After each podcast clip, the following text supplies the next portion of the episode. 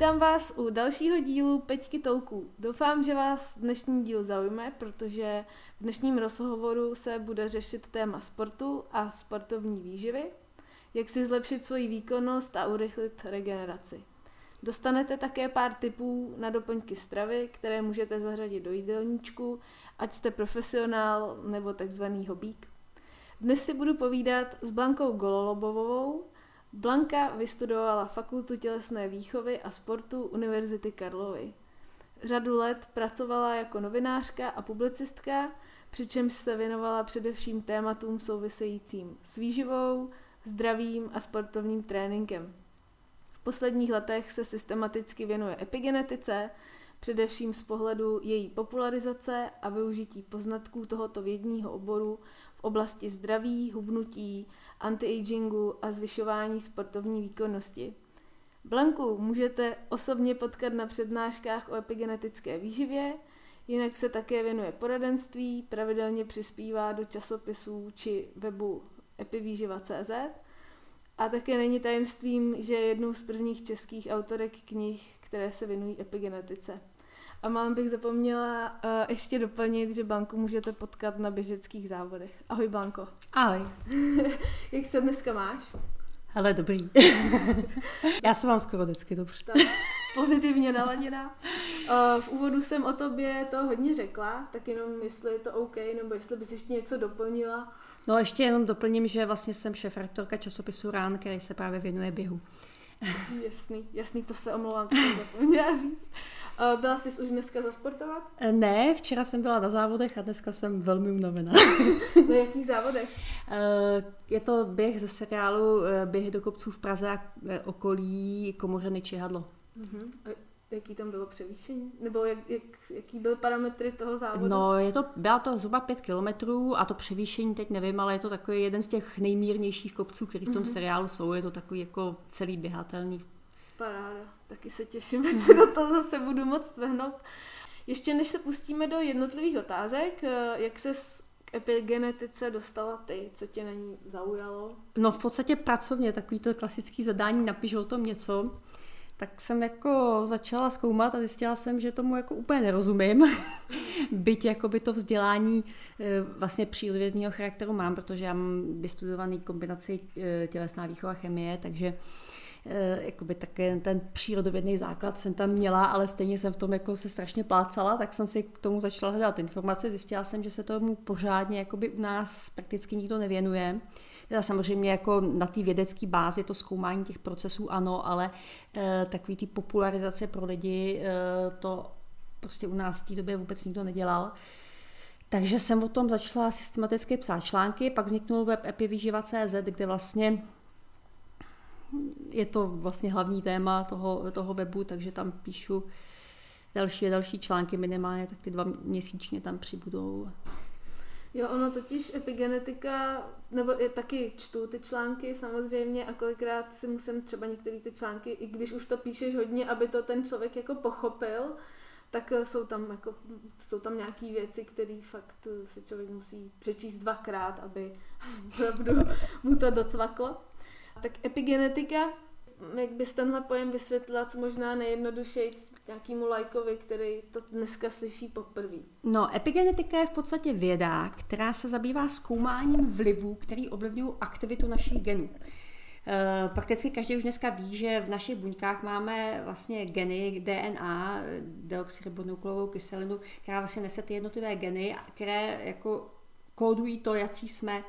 Ale e, všechny ty geny nejsou v daný okamžik zapnuté funkční. Tam jde o to, že existuje spousta mechanismů, který ovlivňují to, jestli ten gen bude zapnutý, tudíž se podle něj budou vytvářet bílkoviny, protože to je hlavní úloha těch genů, že se podle nich tvoří v těle bílkoviny. Podle každého genu většinou to bývá jedna bílkovina. A právě ty epigenetické vlivy, to jsou vlastně několik základních biochemických reakcí, ty ovlivňují to, jestli ty geny jsou zapnuté, takže se podle nich ty bílkoviny tvoří, nebo jestli jsou vypnuté. A v podstatě v ten moment, když ten gen je vypnutý, tak je to úplně stejný, jako by, kdyby v té genetické informaci vůbec nebyl. Mm-hmm.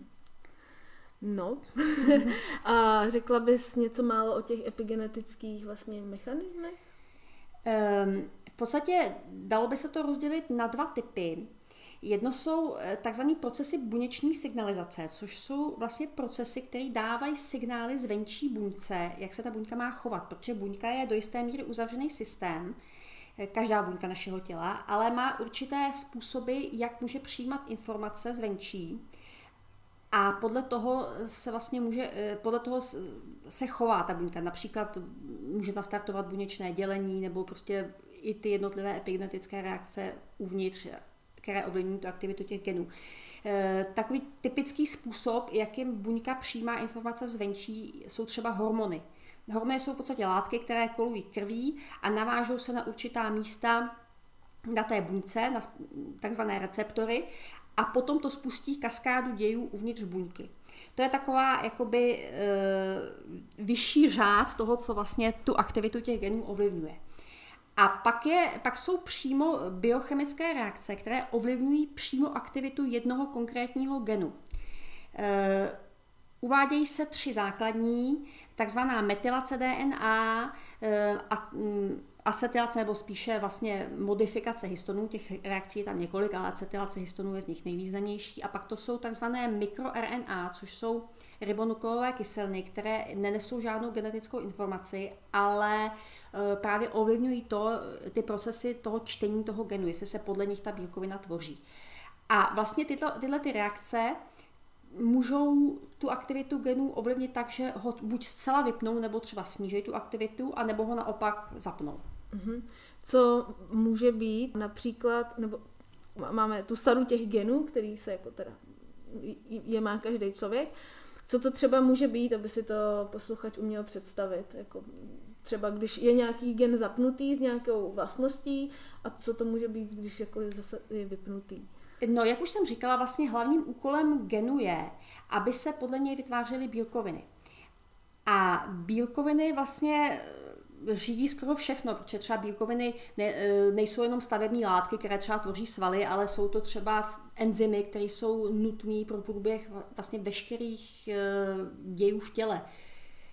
Takže vlastně ta aktivita těch genů ovlivňuje vlastně veš, veškeré třeba metabolické procesy, které vlastně v těle probíhají. Dobře, může, ještě si chtěla něco dodat? Skočila jsem ti do toho? E, no jenom jsem chtěla vlastně dodat, že když, když právě ty epigen, epigenické procesy jsou nastavené v tom těle špatně, e, tak to může zapříčinit vznik řady vážných chorob, typicky třeba rakovina. To je prostě proces, kde hrajou epigenetické vlivy opravdu hodně stěžení úlohu. Mm-hmm. E, takže pokud eh, vlastně ty geny jsou zapnuté nebo naopak vypnuté jinak, než by měly být, tak eh, ty následky pro to tělo můžou být poměrně vážné. Mm-hmm. Hodně laicky řečeno. Můžeme třeba říct, že je muž a špatně se mu teda uh, nemá dobře nastavený ty epigenetické procesy, tak začne plešatět. Naopak, kdyby je zase měl jakoby dobře nastavený, tak ten gen se prostě ne, nezačne nikdy číst Čili mu zůstanou vlasy? Dá se to takhle říct? Eh, no, eh, u té mužské plešatosti ty epigenetické vlivy jsou poměrně dost výrazné, protože eh, tam hraje roli enzym, vlastně, který se jmenuje 5-alfa reduktáza.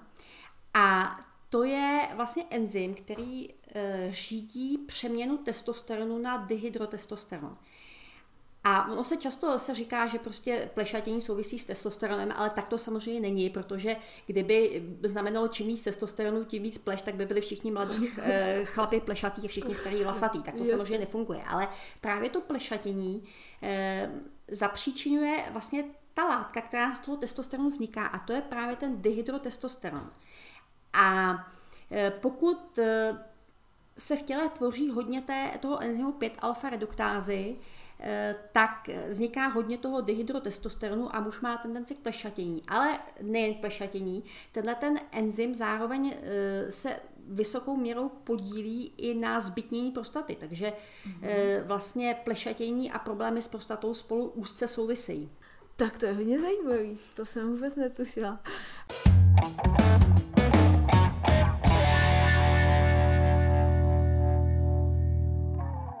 Byla jsem u tebe na školení, eh, na, na, na přednášce a vytáhla jsem si, teda když jsem se připravila na rozhovor, eh, nějaký moje poznámky a začínalo to vlastně tím, že jsem si zapsala, co je to a proč je důležitý pro sportovce enzym AMPK.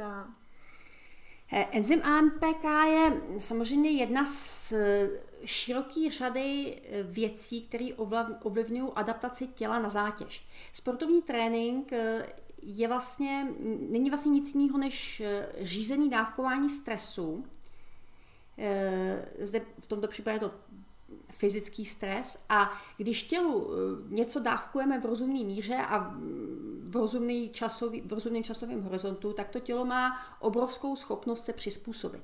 Takže když tělu dávkujeme nějakou zátěž, a je dostatečně pravidelná, není dostatečně jakoby postupný nárůst té zátěže, aby, to, aby tam nedošlo k nějakému přetíšení, tak to tělo se vlastně přizpůsobuje těmhle těm podnětům, eh, který by vlastně pro něj mohly být potenciálně zničující, protože eh, když eh, vlastně třeba poběžíte sprintem, tak to namáhá svaly.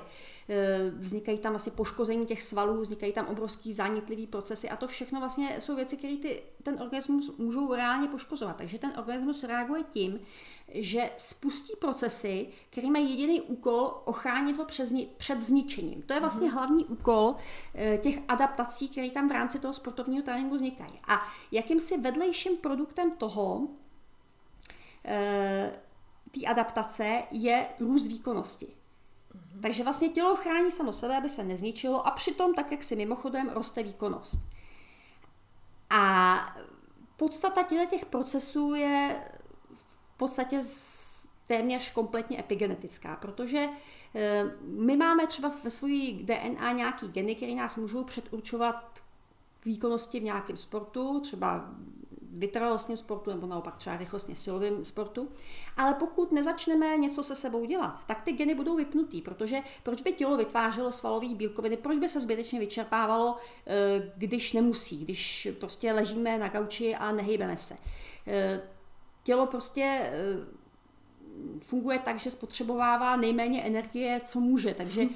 když ho nějak nezatížíme, tak nemá důvod, proč by se přizpůsobovalo. Takže v momentě, kdy my začneme pravidelně sportovat, tak se budou postupně aktivovat geny, které spustí právě ty adaptační procesy v tom těle. Třeba to, že nám porostou svaly, zjednodušeně řečeno. Uh-huh. Takže my musíme sportovat, aby nám ty svaly rostly a plus ještě musíme eh, dodat další vlastně podmínky k tomu, aby eh, ty svaly rostly. To znamená třeba, když nedodáme dostatek bílkovin tělu, aby mělo z čeho ty svaly budovat, tak taky neporostou samozřejmě. Mm-hmm. Ale proces, eh, procesy, které vlastně se na tom podílejí, jsou ve směs epigenetického charakteru. Mm-hmm. Mně vlastně teďka ještě napadá, že my jsme neřekli, jaký jsou epigenetické faktory obecně. Vlastně co, co, co všechno může ovlivňovat ty geny, jako, nebo to naše tělo. Co, co všechno může ovlivňovat aktivitu těch genů. Mm-hmm. v podstatě dalo by se říct, že všechno, co v životě děláme, mm-hmm. tu aktivitu genů ovlivňuje. Úplně takovým nejstěženějším faktorem je výživa. Ehm, často se, když se mluví o epigenetice a vysvětluje se vlastně, jak to funguje, tak se dost často používá příklad včel, protože včely jsou takový příklad, kde je to strašně vidět, jak ta epigenetika dokáže změnit vlastně jednotlivce tak, že se vzájemně totálně liší, ačkoliv mají úplně tu samou identickou genetickou informaci.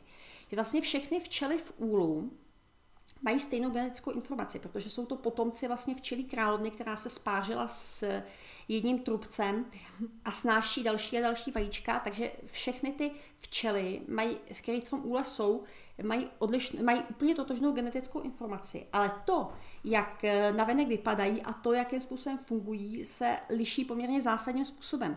Že vlastně třeba ta konkréta včelí královná, to je jediná plodná včela v tom úlu a prosnáší prostě tisíce vajíček denně. A eh, je poměrně velká, měří prostě několik centimetrů, žije několik let, a když se to srovná třeba se včelí dělnicí, tak to je prostě centimetrový stvořeníčko, který je neplodný a žije pár týdnů. A to jsou všechno, jak ta včelí dělnice, tak ta královna, to jsou identický organismy, mají úplně totožnou genetickou informaci. A ta odlišnost, jak se zájemně liší, je právě způsobená tím, že mají odlišný, odlišnou epigenetickou informaci. To znamená, odlišní geny mají zapnutý a odlišní geny vypnutý. A právě u těch včel se ukazuje, jak obrovskou moc má výživa, protože jediný způsob, který u těch včel udělá tuto obrovskou odlišnost, je, že co, co druh té včely v tom úle, co ta úlo, role té včely v tom úle, tak má odlišnou výživu. Hodně důležitou roli tam hraje například mateří kašička, což je opravdu taková směs hodně bohatá na bílkoviny a na vitamíny a vlastně i na určitý rostlinní hormony. A právě včelí královna tuhle tu kašičku konzumuje celý život. Zatímco ty včelí dělnice, ty jejich larvy, z kterých se ty včelí dělnice vylíhnou, jí dostává jenom několik prvních dnů života. Takže jenom tenhle ten drobný detail ve výživě vlastně tam dokáže udělat to, že, ty, že, z, těch včelí, že z těch jednotlivých včel vzniknou naprosto na pohled odlišný organismy. Mm-hmm. A samozřejmě lidská výživa až takovýhle rozdíly nenapáchá, ale přesto je to asi e, vůbec nejvýznamnější faktor, který, který tu epigenetiku v tom těle ovlivňuje. E, dalším důležitým faktorem je um, pohybová aktivita. Jak už jsme říkali, tak to tělo vlastně v reakci na ten pravidelný pohyb spouští kaskádu epigenetických reakcí, který, eh, který mají za úkol který mají za úkol vlastně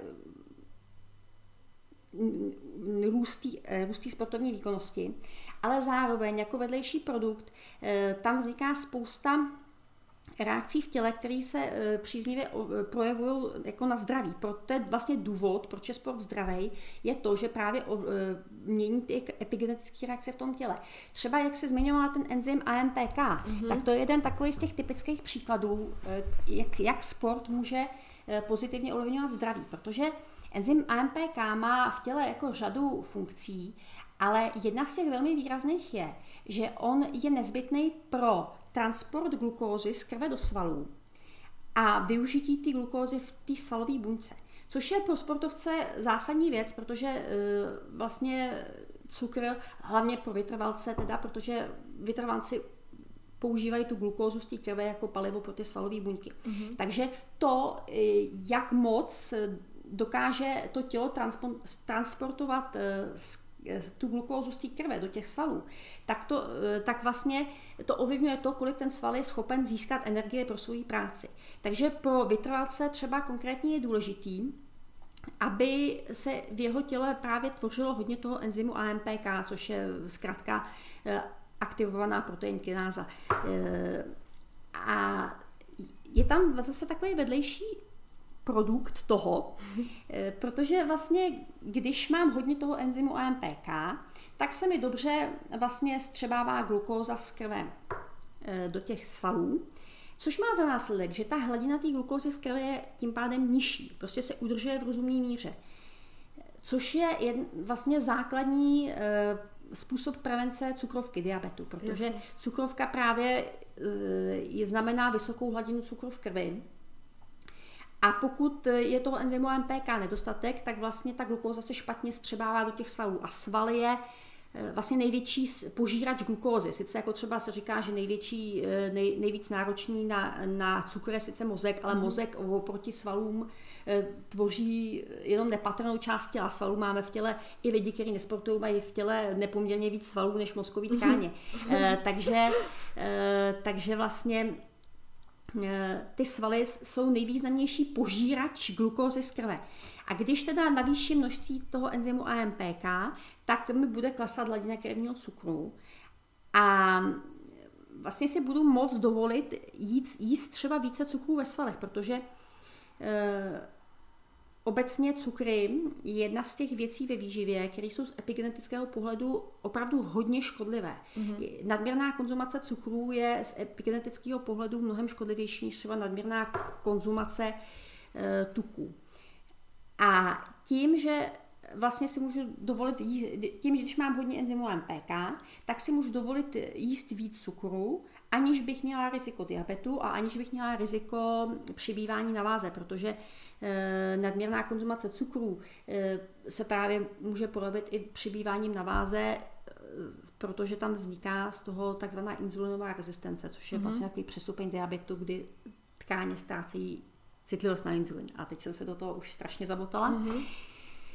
Ty, bavili jsme se teda o těch, o těch faktorech, o těch faktorech, které to ovlivňují. Zmínili jsme vlastně výživu sport, pak asi to bude stres nebo něco takového? Eh, no, v podstatě psychika je zjevně velmi důležitý epigenetický faktor. V podstatě je to taková věc, která vysvětluje, teď se za, začíná v posledních letech hodně mluvit o psychosomatické medicíně. Dřív se to přehlíželo, v podstatě ty psychické faktory. Maximálně se připouštěla právě nějaká role stresu, která je prostě zjevná, protože při stresu se uvolňují stresové hormony mm-hmm. a hormony, jak už jsme o tom mluvili, eh, vlastně mají tu schopnost říkat buňkám, co mají dělat. Takže eh, hormon má epigenetické účinky z tohoto pohledu, protože ty hormony ovlivňují i tu, i tu aktivaci těch genů v té buňce právě mm-hmm.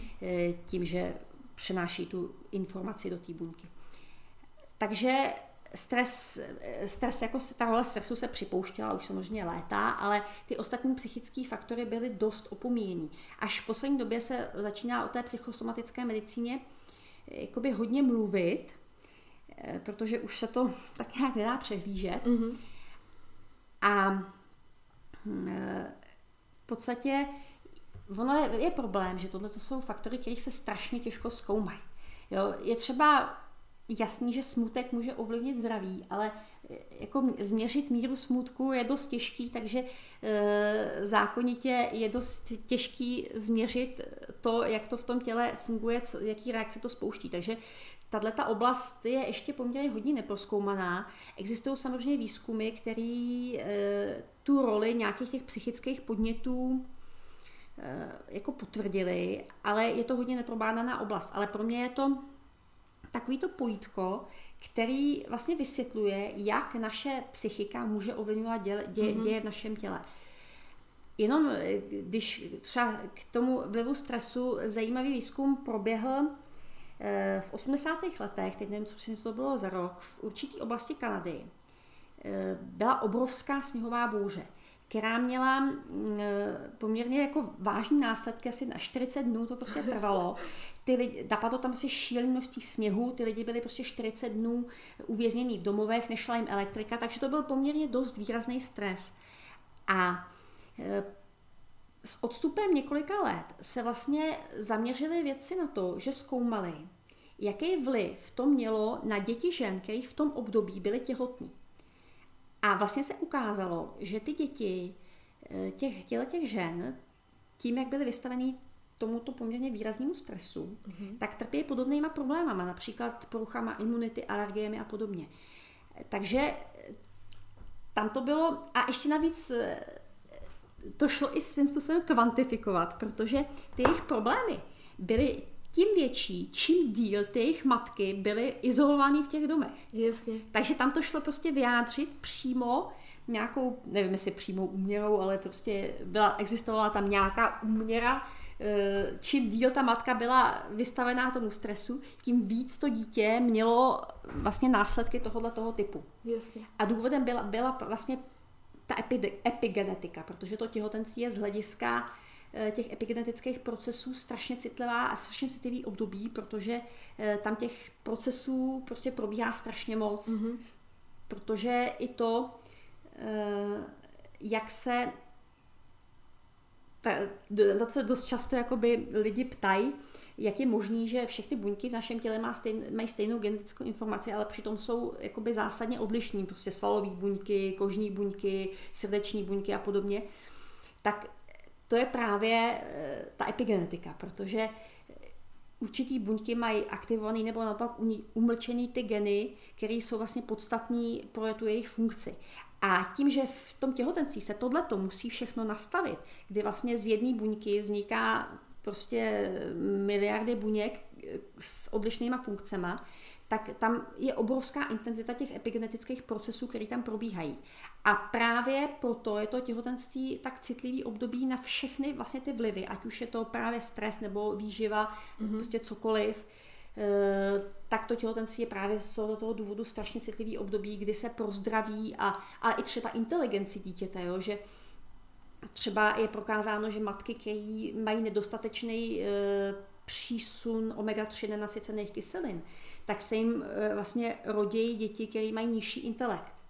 Mm-hmm. Jo, takže a omega-3 jsou poměrně jako výrazným epigenetickým faktorem v té výživě. E, takže to těhotenství e, je strašně citlivý období. A teď jsme se strašně odbočili to a já se zase vrátím k těm faktorům. Mhm. Takže jsme probrali výživu, probrali jsme sport, pohyb, pohyb ano. Probrali jsme vlastně psychické faktory. Mhm. A pak jsou třeba mm, poměrně hodně výrazné epigenetické faktory kouření. To jsem se Samozřejmě v negativním Mhm. slova smyslu.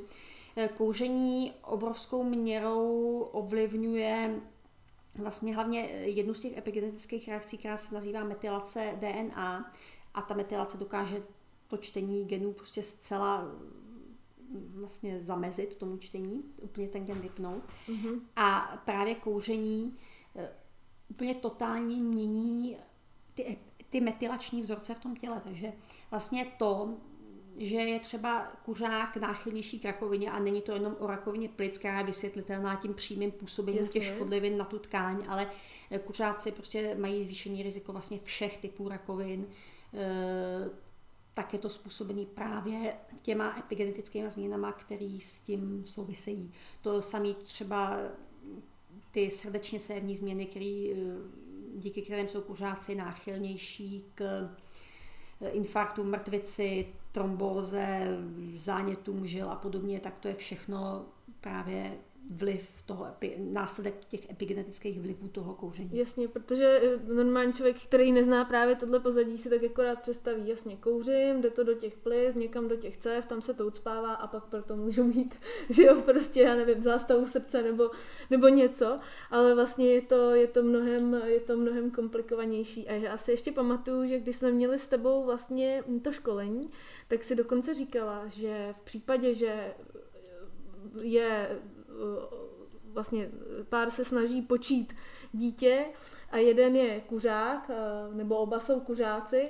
takže vlastně eh, v tu chvíli, kdy splodí vlastně ten zárodek nebo ten prvopočátek života, tak eh, že- vlastně to dítě už může níst třeba ještě po další generace vlastně tenhle tu informaci, že ty jeho rodiče jsou kuřáci a že, se, že to nějakým způsobem takhle funguje. Teď nevím, jestli to říkám no, dobře. eh, Říkáš to v podstatě dobře, protože eh,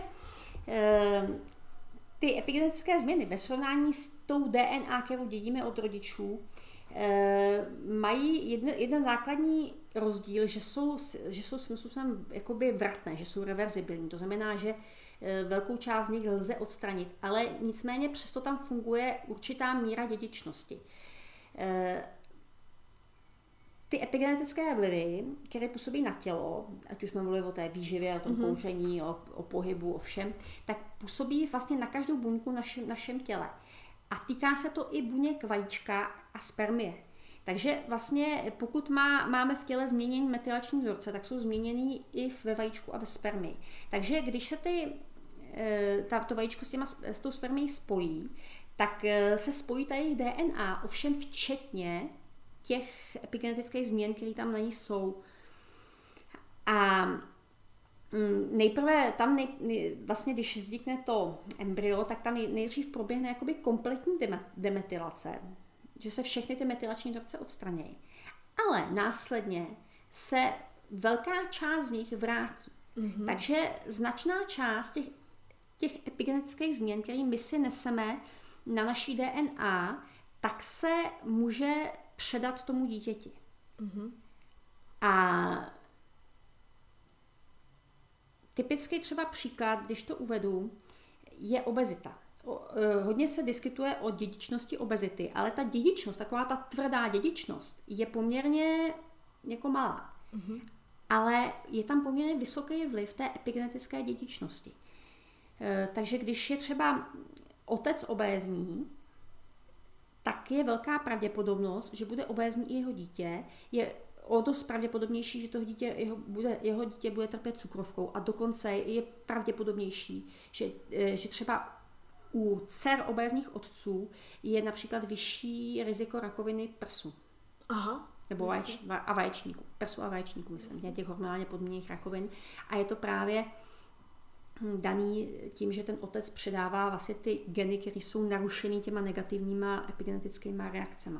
U matky to samozřejmě funguje taky, ale tam je to ještě, u matky je to ještě o to zvýraznější, že tam ty e, vlivy působí jak e, při tom početí, že vlastně už se předává to vajíčko s tou poškozenou DNA, tak ještě působí v průběhu toho těhotenství. A když jsme mluvili o té obezitě, tak to je poměrně další hodně výrazný negativní epigenetický faktor, který opět mění eh, ty metylační vzorce v těle. Takže to, proč je obezita škodlivá, eh, není tím, že musíme toho na tom těle hodně nosit, což samozřejmě mm-hmm. taky, třeba v případě poškození kloubů samozřejmě hraje roli e, i to, že prostě táhneme mnohem víc kilo, když jsme obézní, ale zároveň obezita mění opět ty metylační vzorce v těle. Takže obézní osoby mají právě z tohoto toho důvodu daleko vyšší riziko všech těch chorob, e, který s tou obezitou souvisí. Ať už to jsou třeba ty zmíněné klouby, protože mm. i artroza má poměrně výrazné epigenetické pozadí ale třeba nemoci srdce a cév, to je další typický příklad. A to je ještě ovlivnění tím, že vlastně obezita nejenže mění ty metylační vzorce, ale při obezitě eh, dochází vlastně k pronikání určitého typu imunitních buněk do té tukovové tkáně. A to je vlastně základní princip eh, vzniku zánětu. Mm-hmm. Takže tím, že máme tuk po celém těle, tak obézní lidi vlastně jsou neustále vystavený chronickému působení zá, zánětů mírného, obezita je prostě mírný celo, tělo, tě, to, celotělový zánět. To si přesně pamatuju, že no. obezita je celotělní zánět a že to je prostě špatně. A právě třeba u těch chorob srdce a cév, tam ten zánět je takovým tím prvním krokem, který vlastně spouští, spouští uh, ty kaskády změn těch cévách. Takže obezita je z tohoto pohledu nebezpečná a bohužel vlastně se právě předává tímhletím způsobem tou epigenetickou dědičností. Jo. Jo, tam samozřejmě výhoda je, že spoustu toho, těch procesů, které tam vznikly, lze, lze zvrátit a normalizovat, ale takový ten základ tam jako je a pak se s tím velice těžko bojuje. To, to je jeden z těch důvodů, proč vlastně ta obezita se vyskytuje v těch rodinách. Jedno je samozřejmě životní styl, že e, ty obézní lidi předávají těm dětem ty nesprávné návyky, jak co mm-hmm. se mhm. týče stravy, tak tak co se týče třeba pohybu, ale právě dru, druhá věc, kterou tam hraje roli, je ta epigenetická dědičnost. Jo, já si právě ještě pamatuju, nevím, jestli jsem to už pak četla v nějaký knížce, nebo jestli si to říkala ty, že dokonce, když vlastně je ten člověk obézní, tak eh, v těch buňkách vznikají ještě asi nějaký další elementy nebo něco, který vlastně nechtějí, aby ta buňka jakoby zhubla a vysílají informace, že uh, i vlastně třeba do mozku nebo někam, že prostě to vytváří pak chuť na tu čokoládu, aby vlastně ten člověk nezhubnul, nebo chuť na cukr, nebo chuť na něco nezdravý, aby se mu nepodařilo zhubnout, protože ty špatný, ty špatný tukový nějaký buňky prostě tam chtějí zůstat a nechtějí odejít. Eh, no, teď možná mluvíš jako hodně velkou roli v tomhle tom hraje třeba hormon leptin, mm-hmm. o kterém se v souvislosti s obezitou hodně mluví. A hormon leptin je vlastně hormon, který je produkovaný tukovou tkání. Ehm, a ten eh, hormon má za úkol vlastně signalizovat mozku, že v tom těle je, existuje nějaká tuková tkáň, tudíž není potřeba vytvářet další nadměrné zásoby, protože tam prostě nějaké zásoby v těle jsou. Ale když je člověk obézní, tak tam se to prostě všechno nějak zvrhne. A stejně jako třeba vzniká ta, ta již zmiňovaná inzulinová rezistence, že tkáně, eh, tkáně vlastně ztrácejí citlivost na inzulín, takže mm-hmm. ho může produkovat dost, ale ty tkáně na ně nejsou citlivé, takže vlastně nevstřebávají ten cukr z té krve a e, dochází tam ke vzniku té zvýšené hladiny glukózy mm-hmm. v krvi. Tak stejným způsobem může vzniknout takzvaná leptinová rezistence, že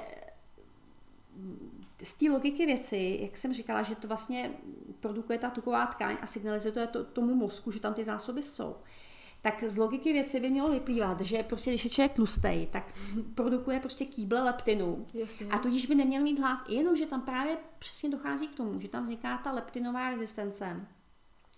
Takže ten mozek na ten leptin ztrácí citlivost. Mm-hmm. E, takže naopak dochází k tomu, že ty lidi, kteří jsou obézní, tak mají pořád hlad protože ten jejich mozek prostě nedostane díky té rezistenci, eh, nedostane tu informaci o tom, že tam ty tukové zásoby jsou a, a začne se chovat, jako kdyby byl člověk extrémně vychrtlej. Jasně. Takže prostě spouští chuť k jídlu. Úplně opak. Uh, dalším asi z těch faktorů v těch hor- horších je alkohol a drogy, že jo? Nebo je ještě nějaký, jsou nějaký pozitivní faktory, kromě pohybu a, a dobrý stravy, nebo kvalitní stravy? No tak samozřejmě pozitivní myšlení. okay. tak jako obecně, obecně prostě platí to, že to, co je považováno za obecně zdravý, většinou bývá prospěšný z epigenetického pohledu a to, co je považováno za nezdravý, tak je, eh, tak je nezdravý i z toho epigenetického pohledu. Třeba eh, konkrétně u toho alkoholu eh, jsou vlastně ty přímé účinky, ta přímá toxicita tam samozřejmě je, ale kromě toho je tam i ten epigenetický vliv, který třeba devastuje ty mozkové buňky. Mm-hmm. Jo, že vlastně narušuje ty procesy tvorby těch mozkových buněk a ochrany těch mozkových buněk, takže vlastně e, alkohol kromě toho, e, že má ten přímý toxický vliv, má právě i ty epigenetické vlivy. A podstatou těch epigenetických vlivů je, že, ta, že vlastně ta, ten podnět působí dlouhodobě. Jasně. A když jsme mluvili o tom těhotenství, tak e, matky, které v těhotenství nadměrně e, popíjí alkohol, tak vlastně u, u jejich dětí vzniká tzv. fetální alkoholový syndrom, což je těžké narušení vlastně nervového vývoje. Mm-hmm. Prostě ty děti jsou dementní a mají i prostě takový malý bošklivý hlavičky. A to je právě daný tím negativním epigenetickým působením toho alkoholu eh, v tom, v tom těhotenství. A ještě další důležité, co je třeba zmínit, eh, tak ehm, důležitým negativním epigenetickým faktorem jsou toxiny z životního prostředí. Jasně. Mm-hmm že třeba hodně zjevný je to u exhalací vlastně z dopravy, zejména u takových těch mikroskopických prachových částic, eh, který třeba mohou poměrně výrazně zvyšovat riziko Alzheimerovy choroby, mm-hmm. mimo jiné. To, že třeba na Ostravsku jsou ty děti často nemocní, mají narušenou imunitu a mají astma, tak to není jenom tím, že prostě se jim poškozuje eh, poškozují ty dýchací cesty přímo tím působením těch škodlivin, ale opět i tím, že vlastně ty škodliviny v těch jejich tělech spouštějí prostě kaskádu epigenetických změn, který způsobují zvýšenou náchylnost eh, k těmhle těm chorobám. Jasně. Takže vlastně to, v jakém prostředí žijeme, je další epigenetický hmm. faktor. Jako dost, dost vel, velký průšvih jsou různě takový ty eh, polychlorované bifenily, bisfenol A a tyhle ty, třeba takový ty, co se přidávají do plastů, různý ty mm-hmm. přídavky, které se eh, můžou vlastně louhovat do potravin. Eh, a pak to, to je jedna z takových těch, typ, to jsou třeba typické látky, které třeba můžou výrazně ovlivňovat plodnost právě kvůli mm-hmm. těm epigenetickým změnám a to nejen plodnost toho konkrétního člověka, ale i jeho potomstva. Jasně, takže třeba takový ty xantanový, gvárový gumy a podobné věci, co se vlastně dává do potravin, tak to hmm. pří, přímo špatně, to je vlastně antiepigenetik, nebo jako je, je to no to ono to není, eh, jako ty látky, které se přidávají do potravin, tak jsou tam samozřejmě dost zásadní škodliviny, které tam můžou být, ale eh, ve je to dost hlídaný Samozřejmě je to hlídení spíš z toho akutního pohledu a ten dlouhodobý pohled tam může někdy chybět, ale ty potraviny sami o sobě e, můžou být třeba nebezpečné, třeba e, postřiky některý třeba proti plísním. Mm-hmm. Vlastně co se v minulosti používalo třeba DDT, že jo, typický proti škůdcům, tak pak se to zakázalo, protože to byl obrovský průšvih, tak přesně princip toho DDT, proč negativně působí, je právě epigenetický. A, ale některé třeba postřiky proti plísním můžou mít právě třeba negativní vliv na plodnost a to i třeba po několik mm-hmm, generací. Jasně. Takže jako z tohoto toho pohledu se třeba vyplatí dávat přednost biopotrovinám, protože tam si můžeme být jistý, že ty postřiky tam žádný jako nebyly. A minimum je samozřejmě to ovoce omejvat, že, když se ho třeba jo, jo. koupíme, to je samozřejmě. Třeba vegi Ale e, třeba ten bisfenol A, který se přidává do řady plastů, Eh, je třeba v řadě plastových nádob, který, který používáme eh, běžně jako třeba na uchovávání potravin a to, zvlášť pokud se v tom ta potravina třeba zahřívá, mm-hmm. tak to může jako přecházet do té potraviny a to je pak poměrně, je to hormonální disruptor, takže to narušuje produkci hormonů a má to právě i ten negativní Jasně. vliv a to zejména na tu plodnost. Takže příklad ohřívání jídla v mikrovlnce v plastové krabičce je, je, je docela jako... No tam jde o to, aby to ten, jsou samozřejmě plastové krabičky, které to neobsahují, tam jde o to, tam je na to takový symbol, který si úplně přesně pamatuju, jak vypadá. to nevadí, to nevadí. Ale prostě, když si člověk e, kupuje třeba nějakou plastovou nádobu, tak by se měl dívat na tu etiketu a nejít po ceně, ale koupit si kvalitní krát, tyhle ty látky třeba neobsahuje. Mm, to samý prostě láhve na vodu třeba. Oxid dusnatý. Proč je důležitý pro sportovce? Oxid dusnatý je jedna z takových těch látek, které můžou přímo ovlivnit výkonnost. Eh, oxid dusnatý je totiž látka, která dělá takzvanou vazodilataci neboli rozšíření cév. Eh, to je vlastně, když jsme mluvili o té buněčné signalizaci, tak oxid dusnatý je signální molekula. Ta se teda neváže na receptory, protože to je maličká, ta dokáže do té buňky tou buněčnou membránou proniknout přímo. A v momentě, kdy proniká do buněk cévní stěny, tak způsobuje, že ty cévy se roztáhnou. E, takže tam začne proudit víc krve. A pro sportovce je to důležité, protože to znamená větší příliv krve do svalů, to znamená potenciálně víc kyslíku a živin. Samozřejmě je to podmíněné tím, že třeba naše plíce to množství kyslíku dokážou nadýchat, to, že ty transportní procesy eh, v těch svalech jsou na takové výši, aby ten kyslík dokázali zužitkovat. Ale eh, je to prostě věc, která ovlivní jednu z těch důležitých aspektů té výkonnosti a to je právě prokrvení toho pracujícího mm-hmm. svalu, což se pozitivně projeví jak u vytrvalců, tak u rychlostně silových sportovců. I tam prostě ta, ta, eh, ta silová výkonnost, ta, ta schopnost toho maximálního stahu toho svalu stoupá, pokud je jako to pro, prokrvení zvýšený. Jak to můžeme podpořit? Eh, v podstatě jsou látky, které je tak eh, Obecně dobře působí zelenina, protože zelenina je bohatá na dusičnany a to, jsou, to nejsou ty dusičnany, které jsou jako z hnojiv, ale to jsou, to jsou dusičnany, které tam se přirozeně vyskytují. Ne každá, ne každá zelenina je na to bohatá, ale hodně, bohatý, eh, hodně bohatá taková typická zelenina je červená řepa, mm-hmm. nebo třeba špenát je hodně dobrý. A to jsou vlastně látky, které když skonzumujeme, tak pokud ehm, to tělo má dostatečné kapacity na to, aby ty dusičnany zpracovaly, to znamená mm, hlavně to, tu hladinu těch potřebných enzymů, které jsou k tomu zapotřebí, eh, tak začne ve zvýšené míře eh, produkovat právě oxid dusnatý, který způsobí to roztažení těch mm-hmm. cév. A samozřejmě to, eh, to roztažení je vlastně prospěšný nejen pro sportovce. To roztáhne cévy v celém těle, takže to zlepší prokrvení, prokrvení v celém těle včetně mozku, včetně třeba pohlavních orgánů, to je vlastně princip Viagry, protože Viagra eh, je vlastně látka, která eh, obrovským způsobem zvýší produkci právě oxidu, eh, oxidu dusnatého a tím pádem dojde Jasně. k prokrvení toho penisu a vlastně vznikne erekce. Jo?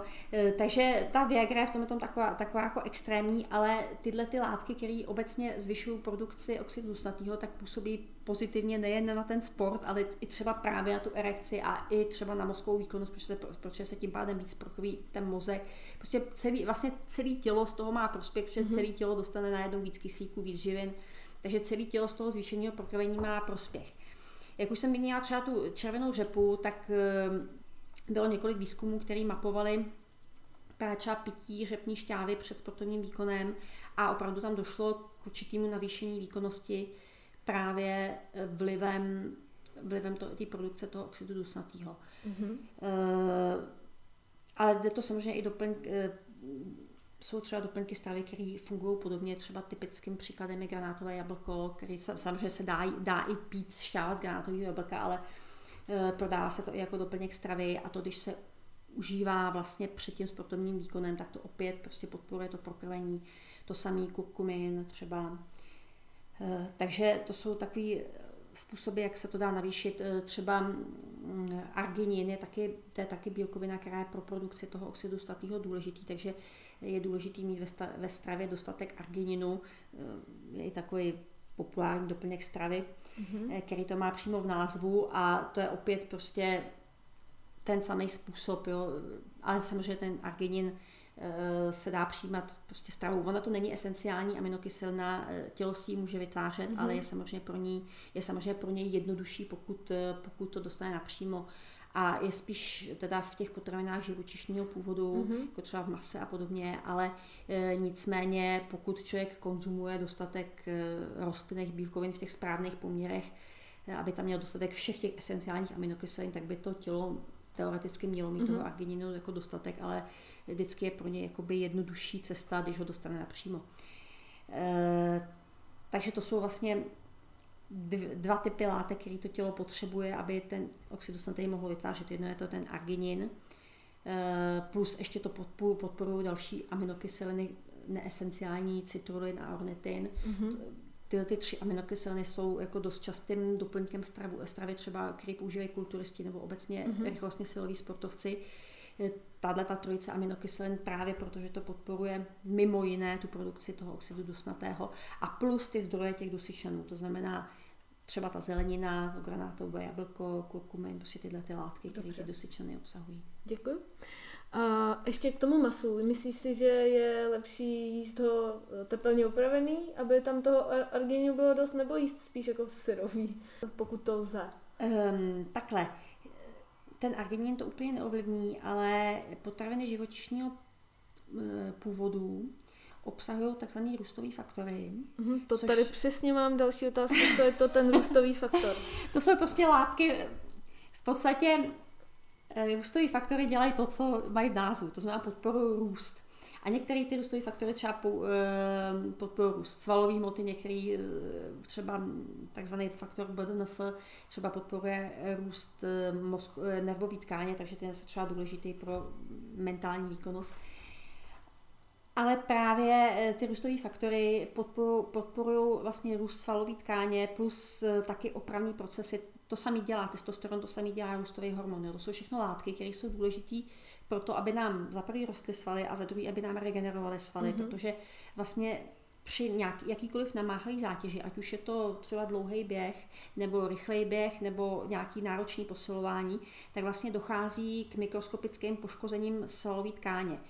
To je vlastně hlavní důvod, proč ty svaly po takovéhle zátěži bolej. Není to kvůli žádnému laktátu, protože laktát prostě ze svalů do hodiny zmizí. Ale je to právě kvůli těm mikroskopickým poškozením, který následně v tom těle, v těch, v tom svalu spouští zánětlivý procesy. Prostě jakmile nějaká tkáň postižená, poškozená, Eh, tak tam se spouští zánětlivé procesy. Proto taky třeba navožení svaly daleko víc bolej druhý den, než přímo po té zátěži, mm-hmm. protože eh, se tam mezi tím stihly ty zánětlivé procesy vlastně vytvořit. Jo. Takže eh, aby, to, aby ten sval mohl znova vlastně podstoupit tu zátěž, tak musí být zregenerovaný, to znamená ty mikroskopické poškození tam musí být opravený. Mm-hmm. A k tomu potřebuje za prvý dostatek bílkovin, mm-hmm. za druhý eh, právě tyhle ty látky, které jsou nezbytné pro, to, pro ten průběh, pro tu syntézu těch svalových bílkovin.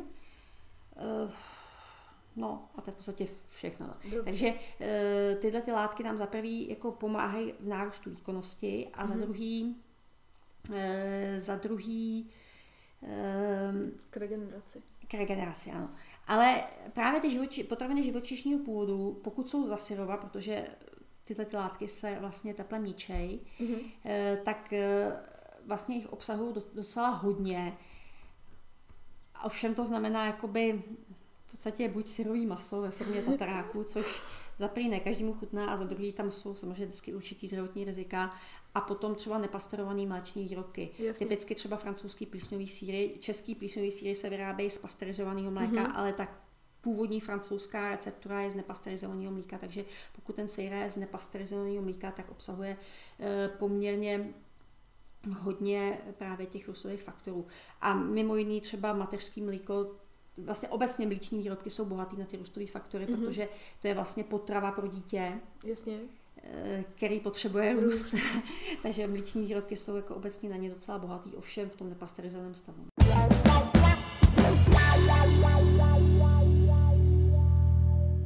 Dalo by se říct, že všechny typy eh, stravy na organismus působí epigeneticky, nebo jsou nějaký, který působí víc a který působí méně? No, a čím je dáno vlastně ta schopnost toho jakoby zasažení, nebo jako čím je daný to, že třeba dejme tomu rajčata jsou víc méně epigenetický a kurkumin je víc epigenetický? Eh, v podstatě ty živiny se dají rozdělit na, na dvě skupiny, mikroživiny a makroživiny. Mm-hmm. Já se těma makroživinama, ty jsou poměrně zásadním způsobem epigenický. Už jsme mluvili o, o tom nadměrným, nadměrný konzumaci cukrů, hlavně těch mm-hmm. rychlejch, jednoduchých cukrů s tím vysokým glykemickým indexem, který za prvý spouštějí v těle obrovskou míru zánětlivých procesů a plus ještě ovlivňují další epigenetické děje v těle. Takže ty cukry E, jsou poměrně jako zásadně z epigenetického pohledu negativní. Neznamená to, že by se jako měly kompletně z těla vyloučit. Oni ty módní diety, které ty e, sacharidy ze stravy zcela vylučují, nejsou úplně vhodné pro každého a můžou mít prostě negativní účinky. E, já osobně nejsem přítelem vůbec žádného extrému, takže takže jakoby ty sacharidy se vyplatí jako výrazným způsobem omezit, ale úplně ze stravy vyloučit není úplně vhodný a když jsme mluvili o sportovcích, tak tam to může poměrně zásadním způsobem ovlivnit výkonnost, pokud sportovec zcela vyloučí ze stravy sacharidy. Mm-hmm.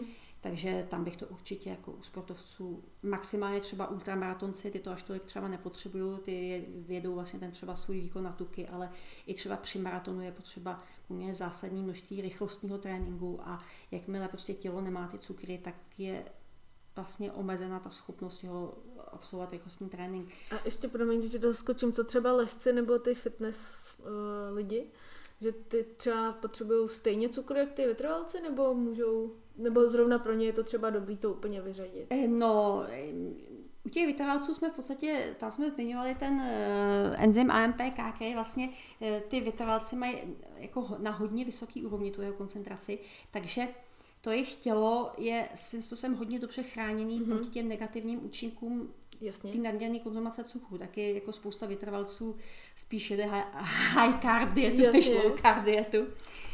Uh, typicky třeba jako Keniani, ta jejich strava jako sice obsahuje docela dost bílkovin, ale eh, prostě to množství sacharidů, který oni skonzumují, je prostě obrovský. Jasně.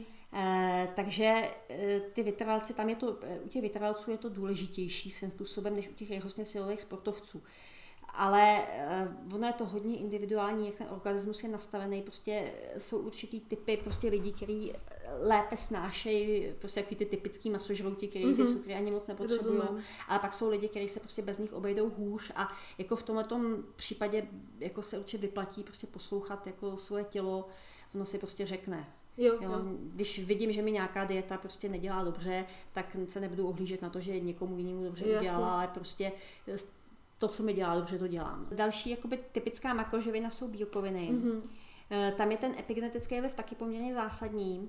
Eh, samozřejmě je tam i ten přímý vliv třeba u těch sportovců, ehm, je tam i ten samozřejmě, je to stavební kámen prostě pro ty svaly a pro, pro, pro no, nejen svaly, ale sportem se spevňují kosti, spevňuje se, spevňují se vazy, eh, i chrupavky se prostě sportem spevňují. Mm-hmm. Takže na to všechno prostě to tělo potřebuje mít dostatek bílkovin, které jsou ty stavební kameny, z kterých to vzniká tohle všechno. Ale i ty bílkoviny mají i epigenetický vliv, takže v momentě, kdy je jich nedostatek, tak, se, tak to vlastně epigenetickou cestou prostě některé ty procesy ovlivňuje. A poměrně zásadně to ovlivňuje vývoj dětí třeba. Mm-hmm. A hodně to eh, funguje v těhotenství. Když těhotná matka vlastně jí nedostatek bílkovin, tak eh, její děti jsou pak třeba menšího vzrůstu i v dospělosti. Jasně. to může vypovídat něco o mně. Uh, jo, jenom eh, jsme chtěli říct, proč třeba teda rajčata jsou míň epigenetický. Jo, a to a... se dostáváme uh-huh. už k mhm. těm mikroživinám. Jasně. Prostě v přírodě existuje spousta látek, které jsou, kterým se říká mikroživiny, protože v té potravě nebo proti těm makroživinám je jich prostě nepatrný množství. Uh-huh. Ale spousta těch, těch látek má prostě přímý epigenetický vliv. A uh, ono je jakoby hrozně složitý říct, že něco má, něco nemá, protože eh, epigenetika je jako poměrně mladý vědní obor. Vlastně ty výzkumy se ve větší míře rozběhly vlastně až tomhle tisíciletí, takže spousta z těch látek je z tohoto pohledu neproskoumaná. My známe látky, které jsou, mě, které jsou třeba hodně dobře proskoumané, a který mají poměrně rozsáhlý vliv v tom smyslu, že ovlivňují širokou škálu těch epigenetických procesů. Zmiňovala si kurkumin, což je vlastně barvivo, který je obsažený v, kuře, v koření kurkumy, což je součást takových těch hlavně azijských pokrmů. Vlastně součást koření kary, to je typicky takový, prostě taková ta žlutá věc, mm-hmm. která způsobuje, že to kary je žlutý. A e, právě ten, ten kurkumin je hodně dobře proskoumaný, takže se jako o tom jeho působení toho hodně ví a e, prostě to jeho působení jako je v tomto směru hodně širokospektrální, že ovlivňuje vlastně vš- prakticky všechny ty epigenetické reakce v těle. Takže e, kurkumin z tohoto toho pohledu je výborně proskoumaný, takže o něm víme, že ty, že ty epigenetické účinky má, ale e, který látky to mají a který nemají, vlastně v podstatě nevíme, protože e, protože vlastně to ještě nikdo, ještě to nikdo, ještě, ještě nikdo nezjišťoval. Takže třeba e, opravdu hodně velký procento bylin má zcela prokazatelně epigenetické účinky, ale jako nevíme, nevíme, jako který byliny to úplně jsou, protože to taky není ještě epigeneticky proskoumaný. Některý ano, třeba z takových těch e, našich evropských bylin, třeba poměrně rozmarín má výrazně mhm. epigenetické mm-hmm. účinky, šalvěj, bazalka, tymián. To jsou všechno látky, které jsou proskoumané. Výborně jsou proskoumané e, bylinky čínské medicíny, mm-hmm. protože vlastně čínská medicína je do jisté míry důležitou součástí té čínské státní ideologie, takže e, vlastně ten režim do těchto těch výzkumů investuje poměrně velké prostředky.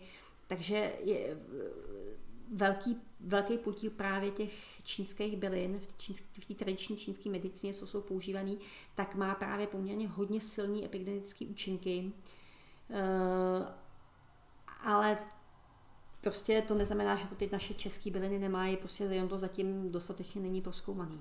Většina profesionálních sportovců si hlídá stravu, myslím tím například některé potraviny vynechávají, jako je rafinovaný cukr, špatné typy tuků, Některé naopak doplňují vitamíny, minerály, antioxidanty a užívají takzvané suplementy a doplňky stravy.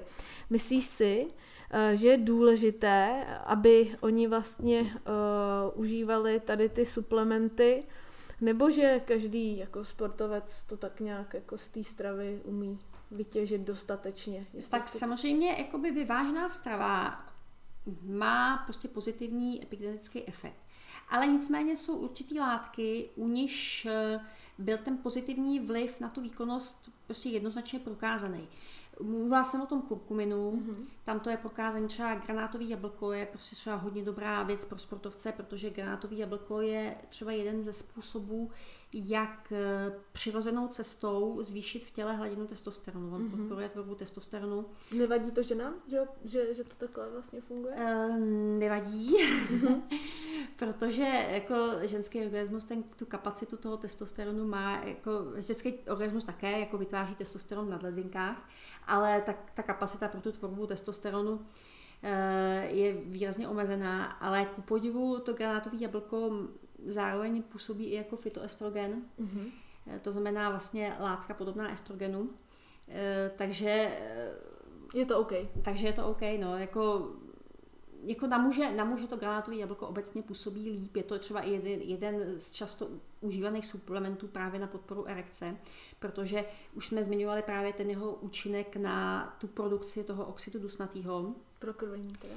Mm-hmm. který vlastně umožní pokrvení toho, eh, toho penisu a zároveň prostě podporuje i tu produkci testosteronu. Mm-hmm. Jo, takže to granátové jablko se v tomto směru hodně používá. A ještě navíc, eh, jak jsme mluvili předtím o tom plešatění a o tom, mm-hmm. o tom zbytění prostaty, tak právě e, granátový jablko právě epigenetickou cestou potlačuje tvorbu T5 alfa reduktázy. Jasně. Takže e, právě je to i jedna taková z dobrých prevencí právě té hyperplazie, toho zbytnění prostaty.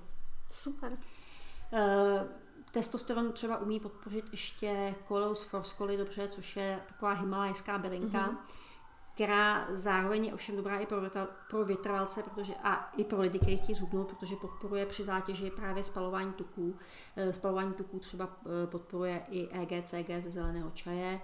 Eh, výbornou věcí na podporu sportovní výkonnosti je třeba kvercetin, což je vlastně polyfenol, který je obsažený ve spoustě druhů třeba ovoce, zeleniny, prostě mm-hmm. rostlinných potravin, ale No, je tam Myslím, že jsi říkala v cibuli, že je hodně? Cibule je hodně, třeba v jabkách, ale jako hodně. Tam prostě těch druhů, kde, kde ten kvercetin je, je poměrně jako hodně, ale jeho tam obsaženo poměrně málo. Mhm, mhm. Jo, takže eh, na to, aby měl nějaký podstatnější epidemický účinky, tak to je jedna z těch živin, který je lepší konzumovat právě jako formou doplňků stravy. Zatímco třeba ten zmíněný kurkumin, bude v dobře fungovat, i když prostě budeme jíst indické jídlo. Mm-hmm. Tam je důležitý u toho kurkuminu jednu, jedna věc, že exist, on se sám o sobě špatně střebává a existují látky, které vlastně to jeho střebávání poměrně výrazně podporují. Eh, A jedna z nich je třeba piperin z černého pepře, mm-hmm. takže em, v tom koření kary se typicky kombinuje i ta kurkuma, i ten pepř, takže eh, prostě když jim hodně indického jídla, nebo prostě nemusí indický, můžu tam prostě tu kurkumu přidat, Jasně.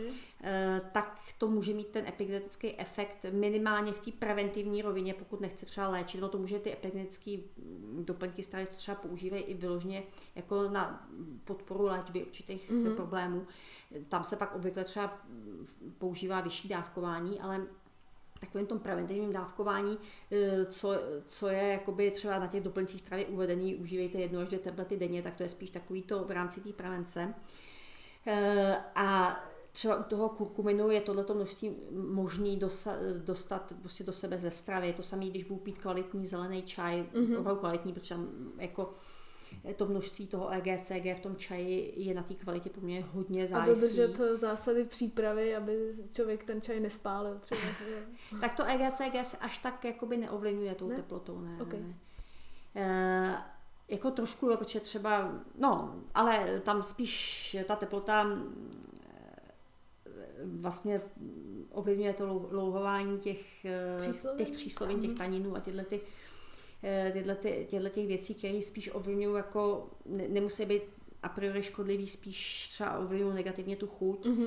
ale eh, to EGCG až zas tak jakoby eh, se tím neovlivní, ale um, prostě to EGCG, když člověk pije kvalitní zelený čaj, tak v té minimálně v té preventivní hodnotě při té každodenní konzumaci se dá dostat z toho zeleného čaje. Jo, takže prostě to jsou, to jsou jakoby věci, které člověk z toho, z té stravy může dostat a nebo se to může ulehčit tou konzumací těch doplňků stravy. Ale třeba kvercetin je jedna z těch látek, eh, který právě ze stravy člověk v té dostatečné míře jako Nedostane. nedostane.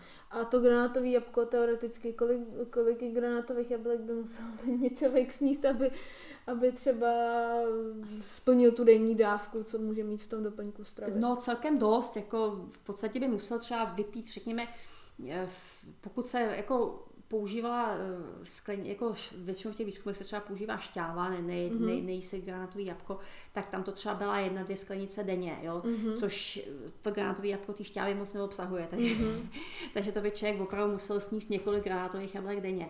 Ale jako z té šťávy, pokud by pil tu šťávu, která se samozřejmě dá koupit, eh, tak eh, se jako to, to dá, ale zrovna u toho granátového jabka eh, ty, ten doplněk stravy je v tomhle tom směru jako Jo, vě- je to výrazně- rychlejší, je to, jo. je to rychlejší, praktičtější.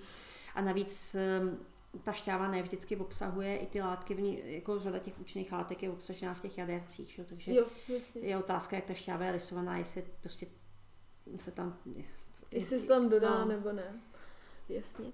Uh, myslíš si, že potraviny v běžných supermarketech jsou dostatečně kvalitní a obsahují dostatečné množství živin, které tělo sportovce potřebuje? Uh, narážím na to, že máme tady třeba celoročně jahody nebo celoročně nějaký jiný typ uh, nesezónní zeleniny a ovoce, tak jestliže když se to sem vozí třeba od někud uh, nezralý a pak to tady dozrává, jestli je vůbec možný, aby si člověk řekne, jo, já vlastně doplňuji všude všechny vitamíny, ale nemusí to být pravda. Tak eh, jako rozdíly tam v obsahu živin jsou a to dost velký, jo, že eh, v podstatě třeba jedna, taková obecně hodně široká skupina látek, které mají epigenetické účinky, jsou rostlinní barviva. Mhm. A je jasný, že když se tam zelený rajče, tak tam ten lykopen nebude, že jo? Jasně. Jo, to samý prostě, prostě cokoliv, co je zralý a je to, má to prostě, tak- tam opravdu všechny ty rostlinné barvy mají po, po mě jako spoustu pozitivních účinků, jak, jsou to jak silní antioxidanty, tak mají právě silní epigenetické účinky. Takže jako čím je ta barva sitější, tím je to ovoce zdravější. Že? Mm-hmm. Takže, e, takže právě z tohoto toho důvodu i ta zralost je dobrá. A i když jako tím dozráváním umělým se jako samozřejmě leco zdožené, ale jako nikdy to není úplně to, co by to mělo být. No.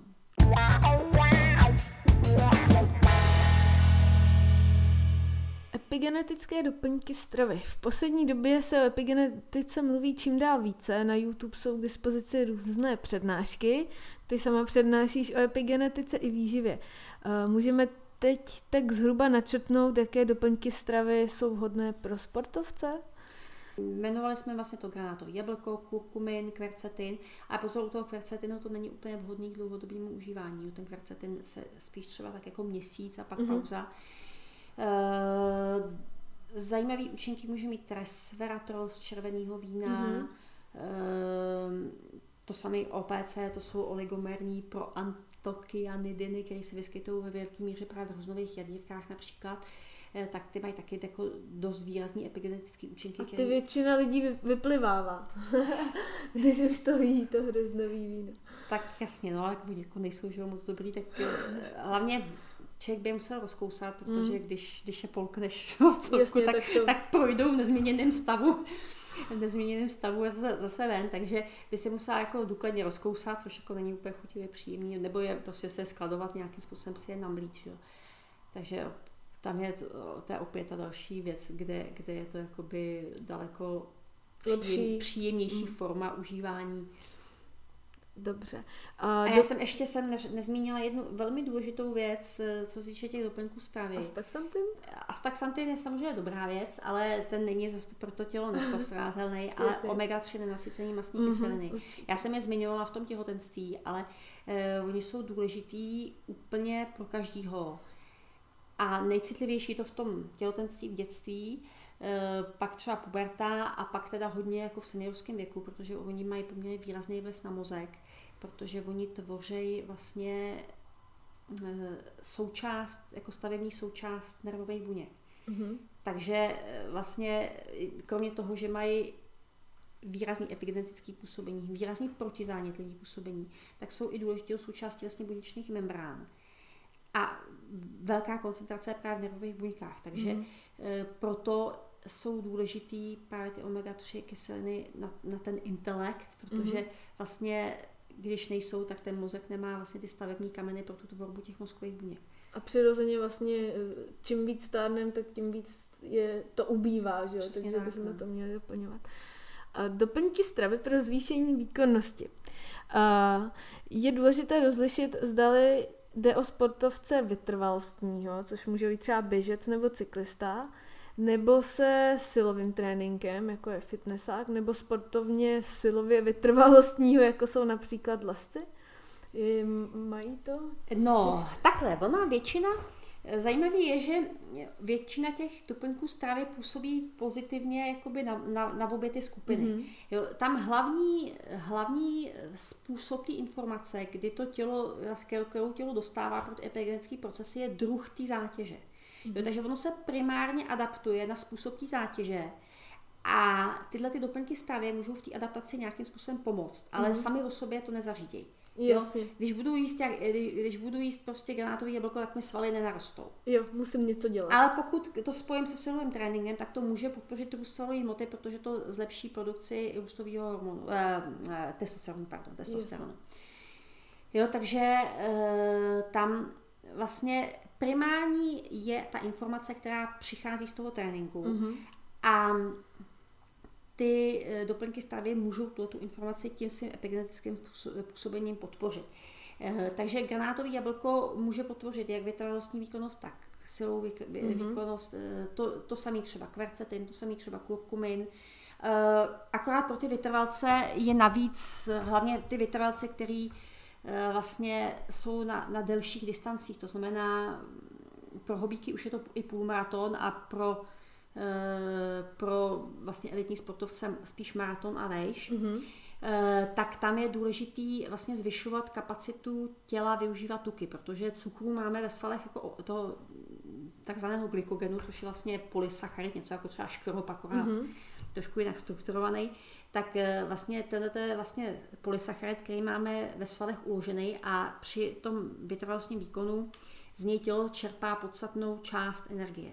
Ale tyhle ty zásoby jsou jakoby omezený, vystačí zhruba tak jako na tu hodinu a půl, Eh, a což se taky samozřejmě výrazně se můžou navýšit tréninkem, mm-hmm. jo? Eh, ale tak jako obecně přes tu hodinu a půl většinou nevydrží ani u těch jako elitních sportovců. Eh, takže proti, u těch výkonů, které trvají díl než hodinu a půl, je zásadně důležitý, aby to tělo mělo vysokou kapacitu vlastně spalování tuku, aby dokázalo velkou část energie získávat z tuku, což se samozřejmě taky zvyšuje vytrvalostním tréninkem, ale můžou k tomu pomoct eh, zase doplňky stravy, to už je to zmiňované třeba EGCG, mm-hmm. třeba ten Colos Forscolis, co jsem zmiňovala, eh, ale i třeba do jisté míry třeba ty omega-3 nenasycené masní kyseliny, ty taky jako podporují metabolismus tuků, takže ty vytrvalci oproti těm rychlostně se sportovcům navíc potřebují právě podpořit ten metabolismus tuků. Co by měl sportovec suplementovat v závodní sezóně a mimo sezonu? Liší se to nějak? Eh, no tak jakoby v zásadě se to až zas tak moc neliší. Jo. Že eh, já tím svým profesním zaměřením, že dělám ten běžecký časopis, tak jakoby jsem spíš zaměřená na ty vytrvalce, eh, tak tam samozřejmě se to může lišit v rámci sezony, protože pokud ten jedinec část roku se věnuje pouze takzvanému objemovému tréninku, kdy běhá jako velký, no samozřejmě jezdí na kole nebo lesuje mm-hmm. nebo cokoliv, eh, vlastně kdy má vysoký objem zátěže, ale v nízké intenzitě, což mm-hmm. je právě eh, což je právě jakoby důležitý pro ten rozvoj toho tukového metabolismu, mimo jiný. Jo. Ale taky ty základní ukazatele vytrvalosti se právě rozvíjí při té nízké intenzitě zátěže. Takže je důležitý třeba, aby lidi běhali nebo jezdili na tom kole nebo plavali jako hodně pomalu a mm-hmm. pouze to prostě doplňovali tím rychlostním tréninkem. No, ale ten základ, to nej, nejvíc prostě těch kilometrů by měli absolvovat v té nízké zátěži, která vlastně rozvíjí tyhle ty aspekty té základní vytrvalosti, nejen, nejen ten tukový metabolismus, ale i třeba tu adaptaci oběhového systému, dýchacího systému. To všechno se nejvíc právě e, dělá při té nízké intenzitě. A Eh, pokud ten sportovec, eh, tam jsou jakoby různý tréninkové přístupy, někteří ty sportovci vlastně to dělají tu periodizaci, že určitou část toho roku věnou právě jenom čistě této objemové přípravě a pak pouze, když se mm-hmm. blížit závody, tak začnou třeba eh, do toho vkládat nějakou tu rychlost, nějaký to speciální tempo, je rychlejší tempo, prostě v závislosti na tom tréninkovém plánu. Takže pokud tam mají nějak, nějaký jakoby čistě to objemové období, Eh, tak se to, eh, tak jako tam samozřejmě budou hrát větší roli ty doplňky stravy a obecně jakoby strava, která podporuje právě to využívání tuků, což třeba může být i určitý omezení jako sacharidů, jo? Mm-hmm. že pokud třeba ten, prostě určitý omezení sacharidů ve stravě může, může jakoby navýšit v současnosti kombinaci s tím tréninkem může navýšit právě tu kapacitu eh, toho těla využívat ty tuky. Mm-hmm. Takže vlastně, když eh, má to obě, tu objemovou část přípravy, tak může třeba snížit množství cukru ve stravě, přidat třeba ty tuky ve stravě a může třeba víc využívat ty doplňky stravy, které podporují právě to spalování tuku. Jasně. Mm, a naopak může méně třeba využívat, to jsme totiž jako ještě nezmínili, právě, že spousta těch eh, epigeneticky působících látek má právě výrazný protizánětlivý účinek, který mm. podpoří tu regeneraci. A při tom vytrvalostním, vlastně nízkointenzivním tréninku tam nedochází třeba k tomu takovému poškození těch svalů, eh, jako třeba při nějakých těch rychlejších trénincích. Eh, takže tam zase třeba nejsou až zase tak důležitý ty látky, které působí protizánětlivě, i když, i když samozřejmě taky jako i při těch dlouhých bezích ty svaly jako jsou samozřejmě poškozený, jo, ale není to tak výrazný jako při nějakých rychlejch úsecích třeba. Dají se tyto doplňky stravy kombinovat, tak jak jsme jich už pár jako zmínili, případně můžeš eh, některé kombinace doporučit, tak dejme tomu, bavíme se o vytrvalcích, tak já nevím, nějaký triatlonista nebo nějaký skialpinista. Jako ty kombinace, ty kombinace jsou skvělý, ale e, musím říct, že jakoby e, nutně e, nutně nemusí fungovat na každýho. A jsou skvělí nejen to, že jakoby podporují to, ty účinky, ale podporují vzájemně i jakoby své vstřebávání. Už jsme, mm-hmm. už jsme nakousli ten kurkumin s tím piperinem, mm-hmm. ale i třeba, nevím, napadá mě resveratrol, ten eh, jako sám o sobě se taky nestřebává úplně jako dobře, ale třeba právě kurkumin nebo kvercetin eh, můžou vlastně to střebávání toho resveratrolu mm-hmm. nějakým způsobem podpořit. Co třeba omega a rozmarín mě napadá? já řeknu takový, takový jakoby principy, který, mm-hmm, kterými člověk jako většinou neudělá chybu. Jo, jednak to jsou, vlastně to jsou látky, které se buď vyskytují v určitý potravině, určitý, v určitý přírodní surovině, se vyskytují pohromadě. To je mm. jedna možnost.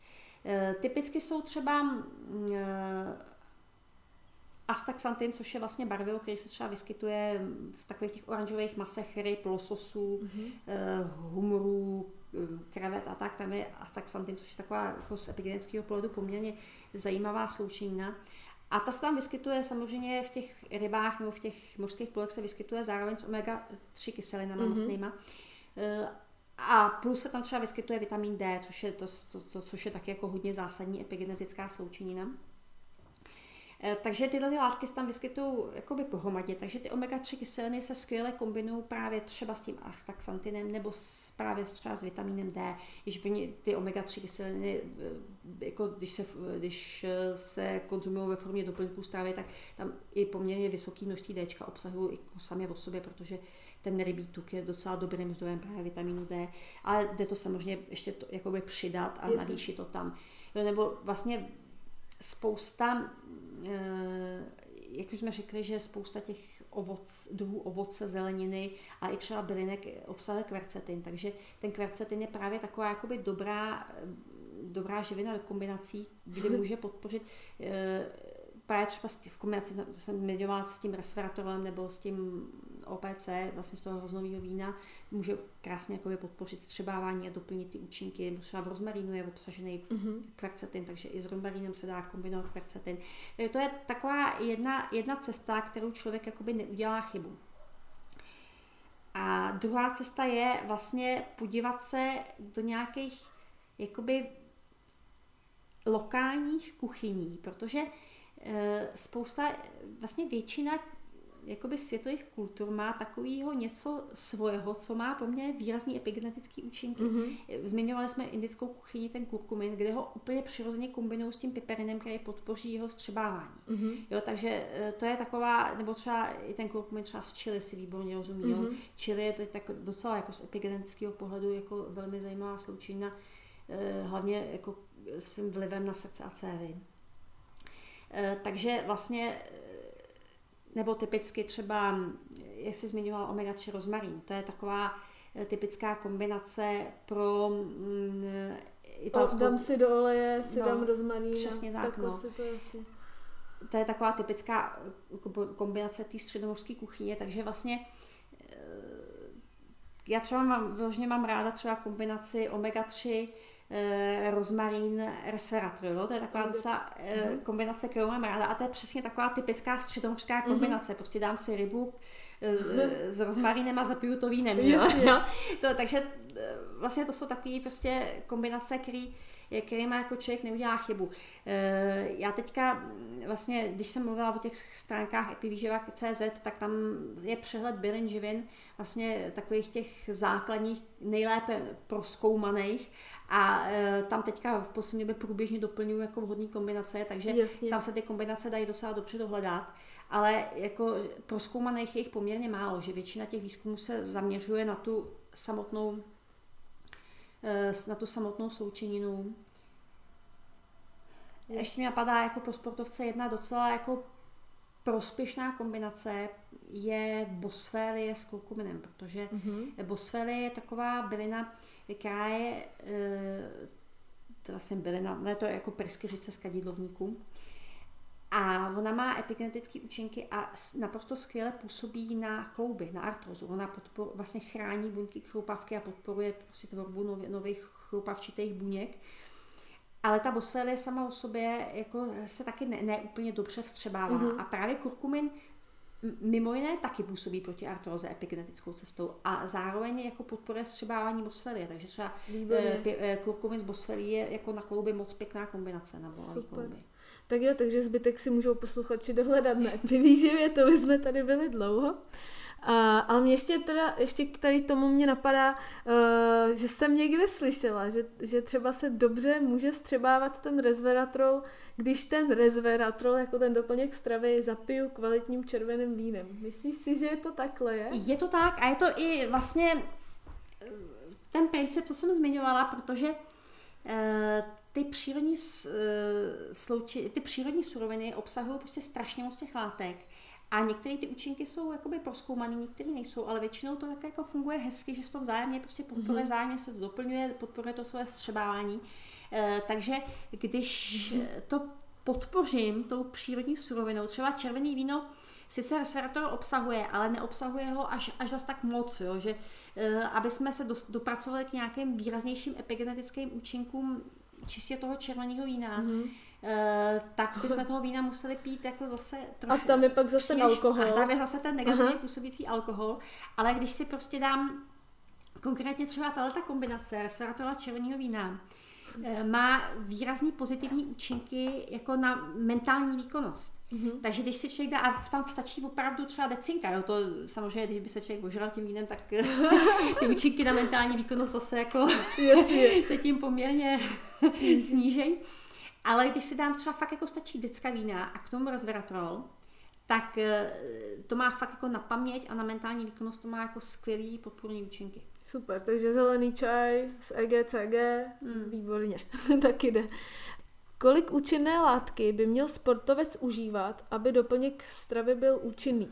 Častokrát se totiž setkávám s tím, že stanovené užívání doplňků stravy na obalu je mnohem nižší, než to, co vlastně reálně jakoby ten sportovec potřebuje. A ještě se vrátím zpět ke školení. Myslím, že si říkala, že by to mělo být kolem 1000 mg té účinné látky. No, jak u čeho samozřejmě, mm-hmm. ale mhm. Takhle, ono je to trošku takové, to se pohybujeme na hodně tenkém ledě. Jo? My si to můžeme tady dovolit. Protože eh, samozřejmě když eh, se uvede na trh jako bezpeč, nějaká, nějaká látka, tak se samozřejmě zkoumá její bezpečnost. Mm-hmm. A ta bezpečnost je prostě zkoumaná pro určitý dávkování a většinou ty, eh, to dávkování, které je uvedené na krabičce, tak eh, je to jako by víceméně bezpečný dávkování. On tam ještě pak vstupuje třeba do hry další faktor a to je to, že když třeba člověk užívá nějaký léky, jo, protože Eh, tyhle ty epigeneticky působící doplňky, doplňky stravy jsou jako opravdu dost účinné záležitosti. Mm-hmm. A pokud se to užívá s některými léky, tak to může znamenat jako ve velkém dávkování docela průšvih. Jo? Že e, třeba pokud užívám typické léky na ředění krve, e, a zkombinuju to s nějakýma doplňkama stravy, které mají vlastně ten samý účinek. Například K2, myslím? Třeba, ale i třeba, já nevím, e, zázvor třeba. Mm-hmm. Jo, i ten kurkumin, prostě tyhle ty látky, které působí dobře na, na srdečně cévní systém, uh, resveratrol v podstatě taky, jo. Takže tam to může ty účinky toho léku zvýšit, mm-hmm. a mhm. což se může projevit třeba pak nějakým jako vnitřním krvácením. Že? Takže uh, tam je právě důležité, že pokud člověk bere nějaké léky, eh, tak by ho vyšší dávka toho doplňku stravy mohla dost jako zásadním způsobem poškodit. Tak uh, bereme to tak, že vlastně se věnujeme dneska sportovcům a předpokládáme, že ty sportovci jsou zdraví a že neberou nějaký jako ek- extrémní jako léky nebo léky na předpis, tak když budeme mluvit o ideálně zdravém člověku, tak ty stejně na epivýživu uvádíš vlastně u těch bylin a živin uvádíš vždycky kontraindikaci. No samozřejmě, tam je to vždycky uvedený, prostě léky, s kterými by se to mělo užívat a to mm-hmm. doporučení dávkování. Ale tam ještě vstupuje do hry další věc, že když to dávkování výrazně překročím, mm-hmm. tak eh, třeba v rámci spousty těch výzkumů, eh, které byly provedeny, se třeba pracuje s mnohonásobně vyšším dávkováním. Mm-hmm. Ale většinou ta studie má určitou prostě, ča, má omezený časový prostě průběh. Jo, takže oni třeba zkoumají, já nevím, tři měsíce, jak to působí, šest měsíců, ale neskoumají to třeba pět let. Jasně. Jo, a protože to jsou hodně účinné látky, eh, tak eh, to prostě nikdo neví, co to v tom těle, když to budu pět let užívat prostě v nějakých extrémních dávkách, co to udělá. Jo. Třeba typické kulturisti, pokud eh, jako tyhle ty látky užívají, tak uh, užívají prostě jako v opravdu hodně vysokých dávkách, což jakoby nárazově je možný. Mm-hmm. Ale já se toho jako trošku, jako bych se bála, nepřijde mi to úplně dobrý to, to užívat dlouhodobě. Jasně, no. já myslím, že my jsme se na tom školení, pokud si to dobře pamatuju, bavili, že pokud je to třeba tisíc miligramů nějaký ty látky, tak dejme tomu měsíc. A pokud bychom klesli eh, na, na nějaký ty průměrné hodnoty, co jsou uvedené na těch krabičkách, takže to je třeba kůra na tři měsíce. Hmm. A pak by to měl člověk teda vypustit. Ono ještě taky navíc, ještě musíš pracovat s jednou věcí a to mm-hmm. je to, že vlastně Eh, organismus, který se s ničím podobným jakoby nesetkal, mm-hmm. s takovým typem podnětů, tak na to reaguje hodně citlivě. Jo, takže je jako zbytečný si vystřílet prach. Jasně.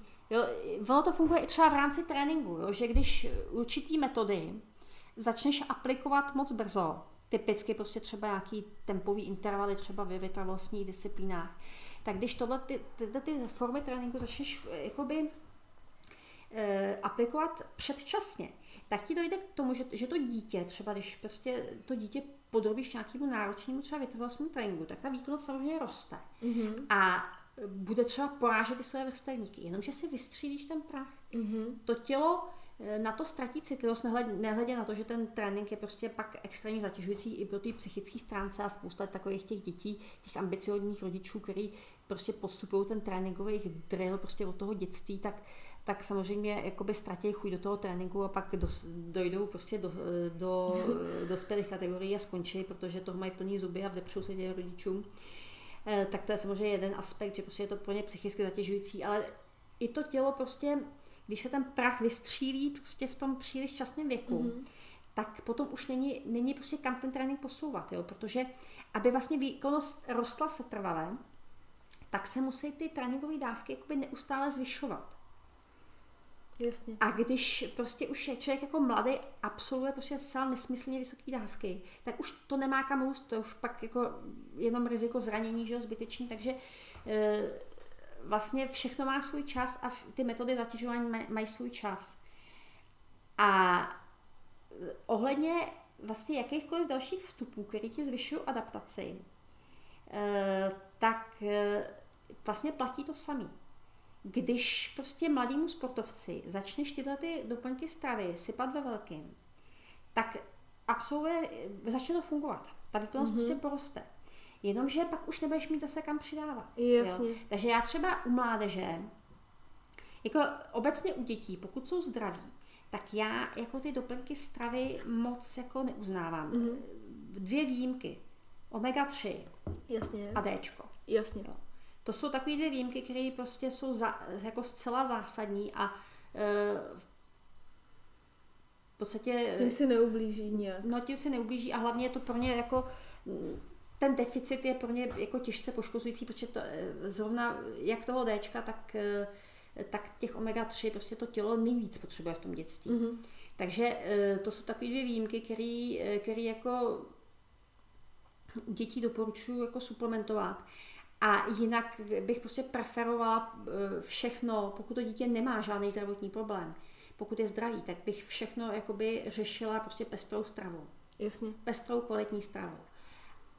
A eh, to samé by vlastně platilo pro sportovce mládežnické kategorii. Mm-hmm. Prostě veškeré ty vstupy, které jsou jiný než tréninkový, eh, tak prostě s tím vystřílíš prach a to tělo pak už na to nebude reagovat. Takže i když jakoby člověk nic takového v životě neužíval, tak si myslím, že je jako zbytečný začít nějakým příliš vysokým dávkováním. Mm-hmm. Jo, prostě když už si budou brát granátový jablko, tak eh, ano, spousta kulturistů užívá třeba ten gram denně. Mm-hmm. Ale těch 250 úplně bohatě stačí na ten úvod, aby to tělo nějak začalo fungovat a bude to, Mhm. bude to účinkovat. Pak časem už to prostě účinkovat přestane, tak ty dávky jako můžeš třeba v nějakých určitých tréninkových obdobích ná- nárazově navyšovat, jo. Ale e, úplně prostě přítelem těch vysokých tréninkových dávek, já, já, já tréninkových taky samozřejmě, a těch e, Suplementační. suplementačních dávek, já osobně prostě moc nejsem přítelem těch vysokých dávek. No.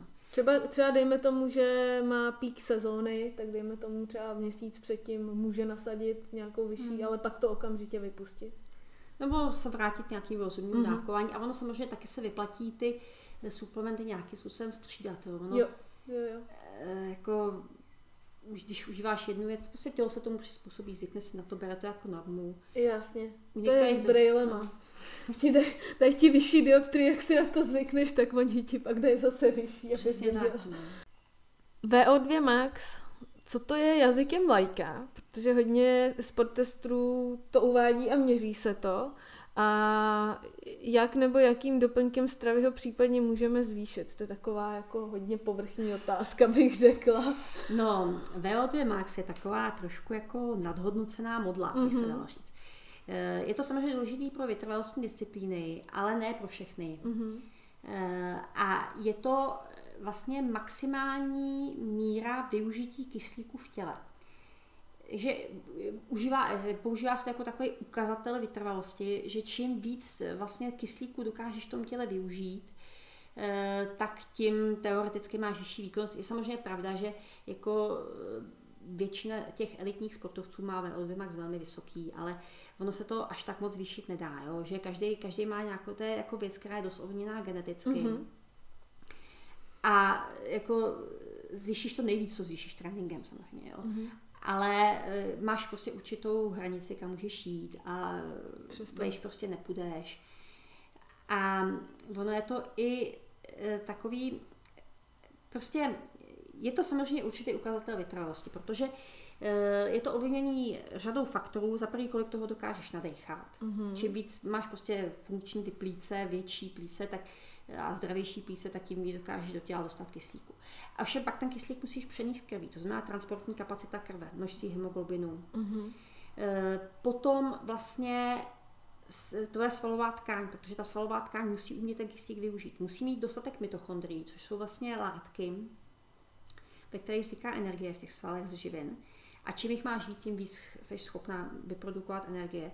A ty mito- mitochondrie právě k tomu využívají k produkci energie ten kyslík.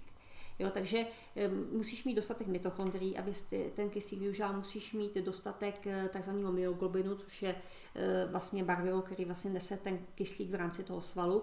Jo, takže prostě je to a musíš mít silný srdce, abys, ten, abys tu krev tam mohla těm svalům dopravit. Jo. Takže to jsou takovéhle faktory, které ti to VO2 max vlastně ovlivňují. A všechny se podíjí na, na vytrvalostní výkonnosti. Ale e, jsou prostě určitý disciplíny, kde to hraje roli větší a určitý disciplíny, kde to hraje roli menší. Čím větší je třeba ta distance, kterou ten vytrvalec na, jako závodí, tak tím už to hraje roli jako menší. Jo. Mhm. Ale je to i třeba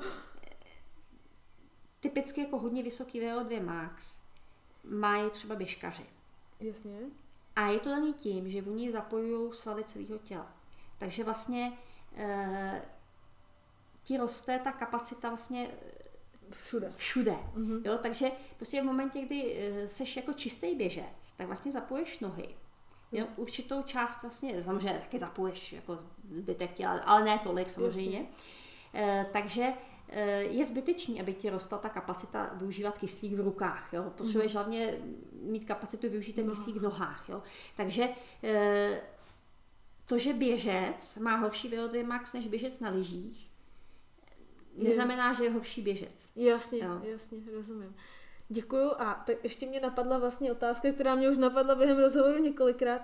Když máme vlastně nějakou tu sadu našich genů, každý z nás, tak kolik uh, procent genů my můžeme epigeneticky teda ovlivnit a co je opravdu neměnný? No můžeš ovlivnit epigeneticky všechny geny. Iba, tak barvu očí asi. No, jako jo, samozřejmě, eh, jako gen pro barvu očí, když ovlivníš dospělosti, tak už to ty oči jo, nezmění, že jo? to je jako jasný. V dospělosti už nevyrosteš, že jo? protože mm-hmm. máš uzavřený růstový chrupavky, ale to neznamená, že by to tělo nebylo citlivý na ty růstové faktory. Jo? Eh, tam jde o to, že prostě eh, jsou určitě věci, které už do dospělosti nezměníš, mm-hmm. ale jinak jako všechny geny se ovlivňují epigeneticky. A navíc eh, to jakoby, neber to jakoby danost, že nějaký gen je furt zapnutý a furt vypnutý. Ne, ne, ne, mm-hmm. to, to, to je prostě dynamický proces. Ty geny se furt zapínají, furt se vypínají. Mm-hmm. Jo? takový jakoby příklad, když jsme mluvili o té buněční signalizaci tak eh, buňka dostane zvenčí signál, aby se začala dělit. Nějak mm-hmm. prostřednictvím třeba hormonu nebo čehokoliv jiného, dostane prostě zvenčí signál, aby se začala dělit. A ten signál má určitou omezenou platnost. A eh, takže ona, ta buňka se rozdělí a ten signál potom prostě vyšumí a ta buňka už se nedělí. Mm-hmm. A v momentě, kdyby ten signál působil furt, tak ta buňka se bude furt dělit, dělit, dělit a vznikne ti rakovina z toho. Jasný. Jo, takže eh, aby se, aby se ti prostě, aby se ti třeba rostla svalová hmota, tak potřebuješ, aby se ti prostě dělily buňky samozřejmě, jo, jo, jo. jakákoliv jiná hmota v těle, tak potřebuješ, aby se ti dělily buňky, ale pokud se ti budou dělit furt, tak si zaděláš na velký průšvih. Mm-hmm. Takže to jsou prostě věci, které mají omezenou časovou platnost. Jo. Takže e, vlastně tělo teďka potřebuje nějakou bílkovinu, třeba nějaký enzym, tak si prostě aktivuje gen, který vytváří, vytváří ten enzym a pak zase si ho deaktivuje. Jo? Takže e, vlastně všechny geny ovlivňuješ epigeneticky. Mm-hmm. To je teda chytrý. Ale některý, některý jsou prostě ovlivnění už trvalé. Jasně. Jo? E, typicky třeba kožní buňka ti potřebuje jakoby produkovat keratin. Mm-hmm takže prostě musí mít neustále aktivovaný gen pro tvorbu keratinu a jiný, jiný buňky to mají zase vypnutý trvalé. Jo? To jsou mm-hmm. takové věci, které jsou prostě jako vypnutý nebo zapnutý trvalé. Ale kromě toho, tam máš vlastně, jestli, no je to jako docela složitý, jak tam jsem mluvila o těch různých epigenetických reakcích, mm-hmm. tak mhm. e, třeba typicky ta metylace e, je takový jakoby trvalejší signál a mhm. třeba acetylace histonu je takový jakoby časově omezenější signál, jo? ale ne, neplatí to taky, ne, neplatí to vždycky samozřejmě, mm-hmm. ale tak jako obecně to trošku říct zde, jo. Protože každá ta epigenetická reakce ti zasahuje jakoby do jiné fáze, do jiné fáze vlastně té aktivace genů, jo. takže Eh, je to takové, je to prostě jako strašně složitý. Jo, to, nebudem, nebudem do toho zavředávat. to ani nebudu to říct, že já tomu všemu rozumím, to, to ani zdaleka ne. ne, ale děkuji moc, děkuji za vysvětlení.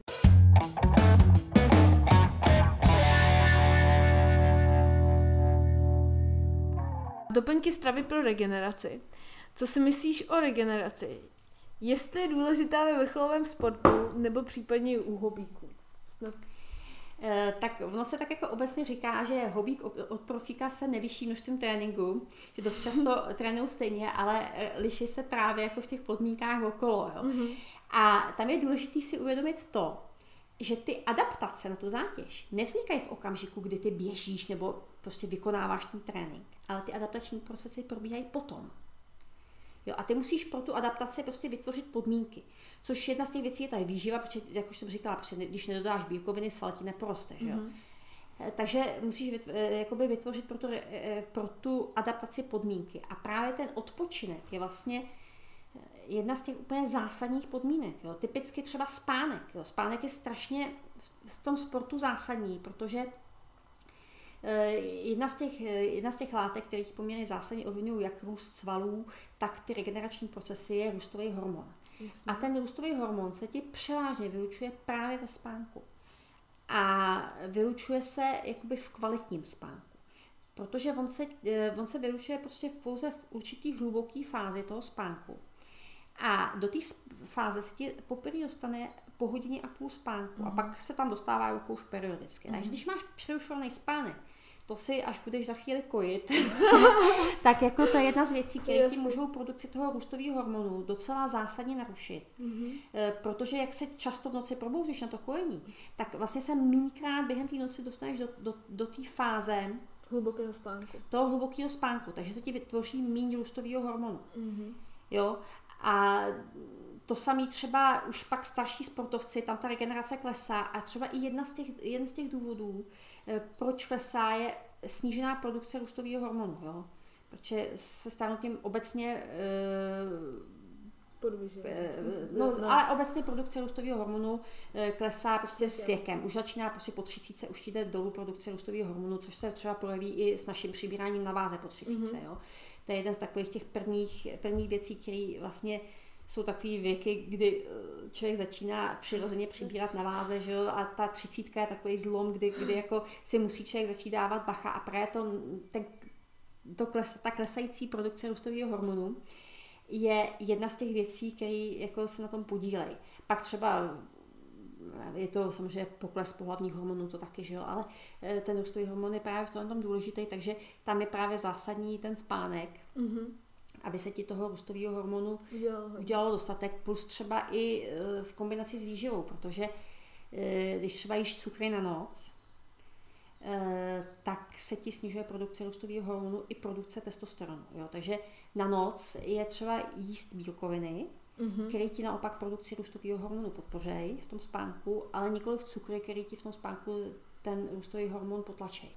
Takže takže regenerace, regenerace je moc důležitá. Regenerace je prostě plnohodnotná součást tréninku, protože mm. při regeneraci vzniká adaptace na zátěž. Trénink tomu dá ten podnět, eh, pod, podmět, ne, podnět a ta samotná, samotná adaptace poběh, proběhne až potom. Mm-hmm. Takže když neodpočíváš, když prostě nevytvoříš ty podmínky, což je odpočinek, což je výživa, což jsou všechny tyhle ty faktory, tak to jsou podmínky, které prostě musíš vytvořit po tom tréninku, aby ta adaptace proběhla. Co se může stát z dlouhodobého pohledu, když sportovec se dostatečně neregeneruje? No, za první neporoste výkonnost, tak jak si představuje, mm-hmm. za druhý prostě ti roste riziko zranění, že jo, to je. Jaké doplňky stravy a případně jejich kombinace bys doporučila pro kvalitní regeneraci? No, ono v podstatě to, co všechno, o čem jsem mluvila v těch mhm. doplňcích stravy. Já vím, my se budeme několik opakovat, ale aby tak, jsme... Eh, tak jakoby do toho patří, protože ve směs eh, všechno, o čem jsme mluvili, má silný protizánětlivý efekt, mm-hmm. který, který je pro tu regeneraci důležitý. Plus samozřejmě třeba to granátový jablko eh, ti podpoří ten testosteron, takže ti proběhne ta regenerace rychleji. Mm-hmm. Jo, ale obecně všechny ty doplňky stravy, ať už je to je EGCG, kurkumin, kvercetin, granátový jablko, astaxantin, omega-3, to všechno má to všechno má jakoby... Čím víc eh, protizánětlivého účinku to má, čili vlastně pak eh, to dřív uh, uzdraví ty mikrotrhliny v těch svalových vláknech, takže vlastně ta regenerace je kvalitnější a může zase člověk do toho dřív naskočit. Co třeba nějaký doplněk stravy pro lepší koncentraci na výkon? Třeba mě napadá u těch běžců nějaký náročný seběh někde v náročném terénu a u lesců třeba koncentrace, když potřebují si dobře vymyslet, kudy polezou někde na skále. Tak to jsou obecně ty doplňky, které podporují vlastně mentální výkonnost, podporují schopnost soustředění, eh, typicky třeba rozmarín, ten resveratrol, o kterém jsme mluvili, mm-hmm. ale i ty omega-3 nasycený mastní kyseliny. Hodně zajímavá věc je butyrát, ten tady mm-hmm. ještě nezazněl. Uh, butyrát totiž uh, je potrava pro mitochondrie. Mm-hmm. A to vlastně ještě další epigenetický faktor, který taky vůbec nezazněl a který je poměrně zásadní a to je stav střevního mikrobiomu. Mm-hmm. Protože my máme v těle uh, asi bilion, ně, nebo několik bilionů prostě různých cizorodých organismů, prostě virů, bakterií, mm-hmm. prvoků, prostě všeho možného. A ty jsou naprosto zásadní pro naše zdraví. Nejvíce jich právě ve střevech. A to, jestli je v těch, těle, jestli je v těch střevech jakoby dobrá rovnováha ve prospěch těch správných bakterií a dalších mikroorganismů, nebo je to prostě narušení a převládají tam ty patogení, mm-hmm. tak to prostě ovlivňuje zcela zásadním způsobem naše zdraví. A jeden z těch procesů, vlastně, kterými ten mikrobiom ovlivňuje vlastně celý organismus, nikoli jenom ty střeva, ale celý organismus, je právě butyrát. Nebo mm-hmm. ne butyrát, oni to jsou obecně e, vlastně masní kyseliny s krátkým řetězcem, to je vlastně acetát, butyrát, propionát. Mm-hmm. E, a e, tak jsou prostě zásadní pro zdraví. A konkrétně to je ten butyrát, který vyrábí určitý druh středních bakterií, e, tak e, vlastně je potravou pro mitochondrie. A je, eh, samozřejmě už jsme zmiňovali, že mm, pro sportovce jsou mitochondrie zásadní, protože v nich vzniká ta energie pro tu svalovou práci. Takže eh, ten butyrát může pomoci tady, ale on je strašně důležitý eh, při všem, co se týká mozku, protože právě ta dysfunkce mitochondrií v, těch, v tom mozku je zásadní nejen pro to soustředění, pro tu mentální výkonnost, ale i hraje důležitou roli při vzniku nějakých patogenních stavů. Jo, mhm. třeba typicky Alzheimerova choroba. Jasně. Tam je narušená funkce mitochondrií v té mozkové tkání, ale i třeba autismus například. Jo. Takže eh, vlastně u těchto těch, prostě pro ty mozkové buňky je ten butyrát nesmírně důležitý. A samozřejmě je e, zásada, zásadní věc udržovat si zdravý střední mikrobiom. Což znamená, v nose jako dost často mluví o těch probioticích, to znamená těch samotných bakteriích, jenomže um, tam ten vliv je celku omezený.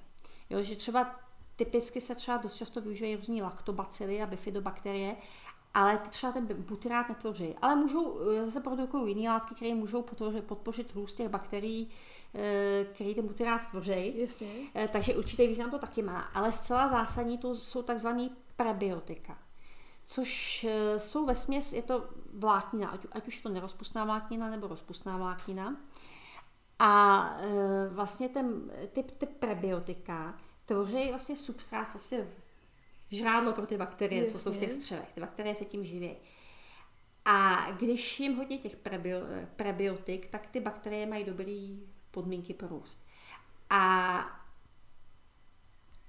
když mají dobré podmínky pro růst, tak produkují dostatek butyrátu a naše mitochondrie mají prostě potravu pro, pro, pro, pro to své fungování. Jasně. Super.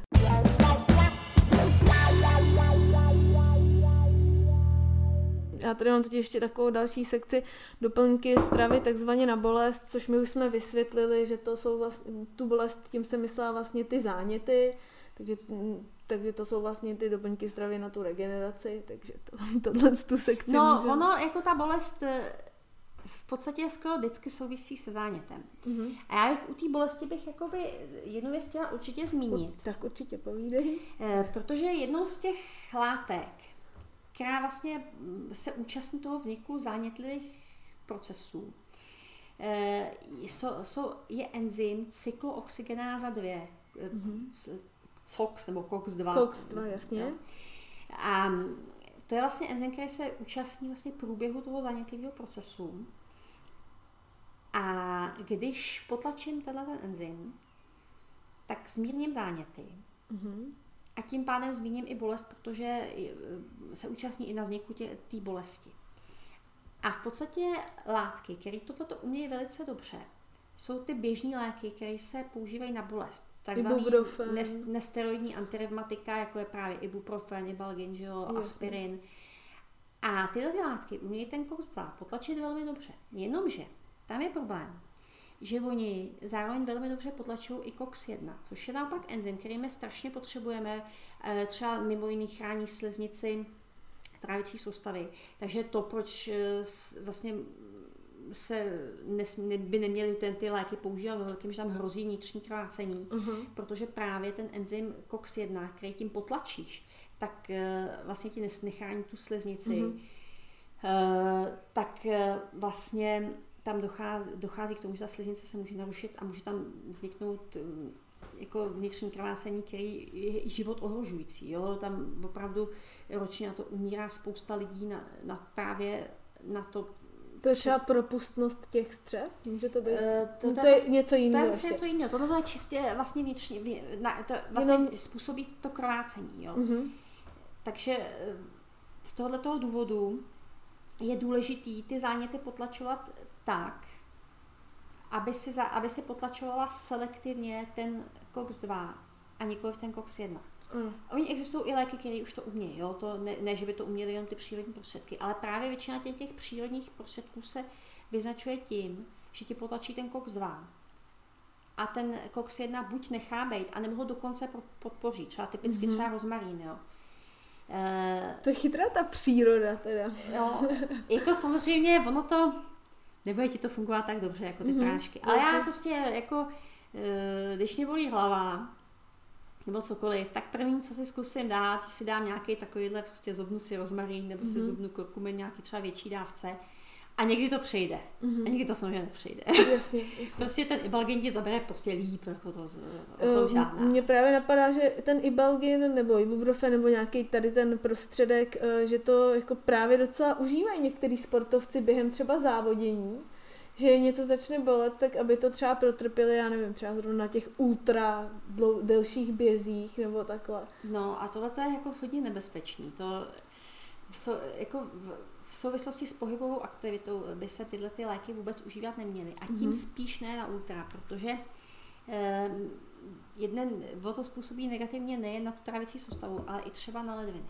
Jasně. A když běžíš nějaký dlouhý závod nebo jedeš na kole nebo cokoliv, tak, tak jsi vždycky, dehydro, vždycky jsi dehydratovaná, vždycky, protože prostě nikdy nedoplníš ty tekutiny tolik, aby ti to nahradilo ten úbytek tím potem. Jo? Vždycky mm-hmm. tam nějaká forma dehydratace bude která ti opět jako vlastně spolu, začne spolu působit s tím ibalginem. Jasně. A hrozí tam poměrně poškození ledvin. Mm-hmm. Jo, a to je věc, která jako se ti nemusí, může se ti projevit jako po jednom závodě, ale nemusí a tak toto sportovec dělá opakovaně, opakovaně a zrovna ty ledviny to je strašně citlivý orgán a tyhle ty hříchy se prostě sčítají. Takže bacha na to.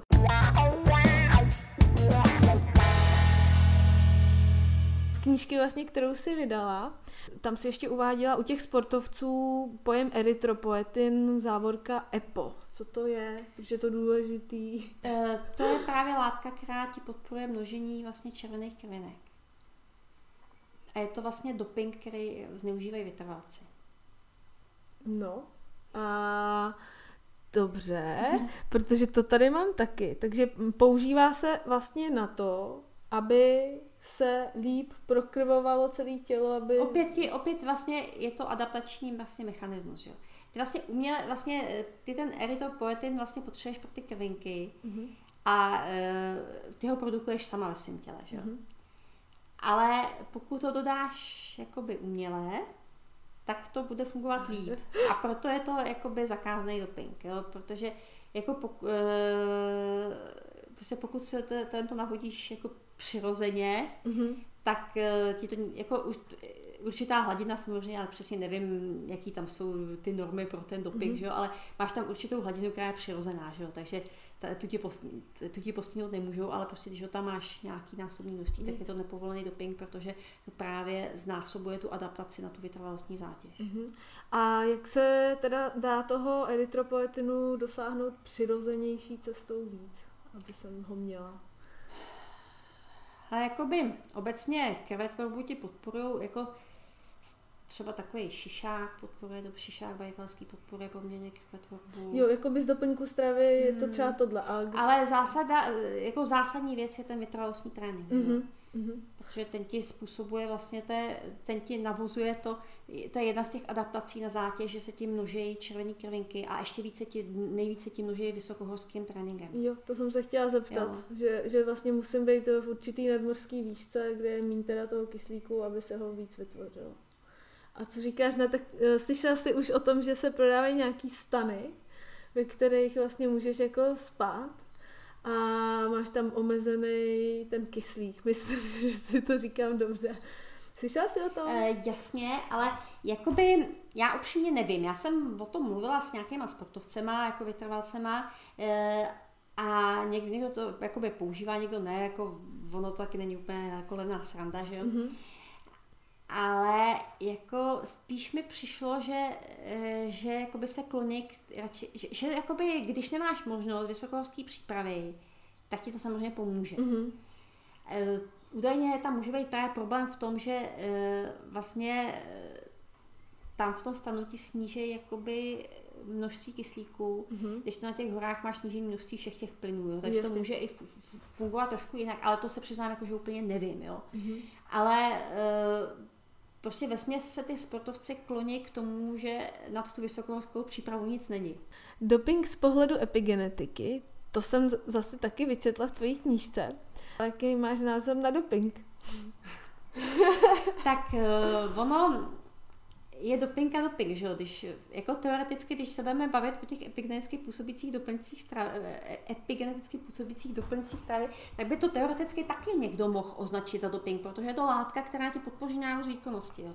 Eh, hlavní problém toho dopingu je, že je to nepřirozený, mm-hmm. chemický a může to poškozovat zdraví. Čili měl, jakoby doping je chemický. Tady z těch přírodních látek, o kterých jsme se bavili, to prostě je to Jakoby není jako ten doping. Látky, který... které jsou eh, jakoby součástí stravy, mm-hmm. tak, tak ti nikdo postihnout nemůže, Jasně. protože prostě to je jídlo. To, to je jídlo, že jo. Mm-hmm.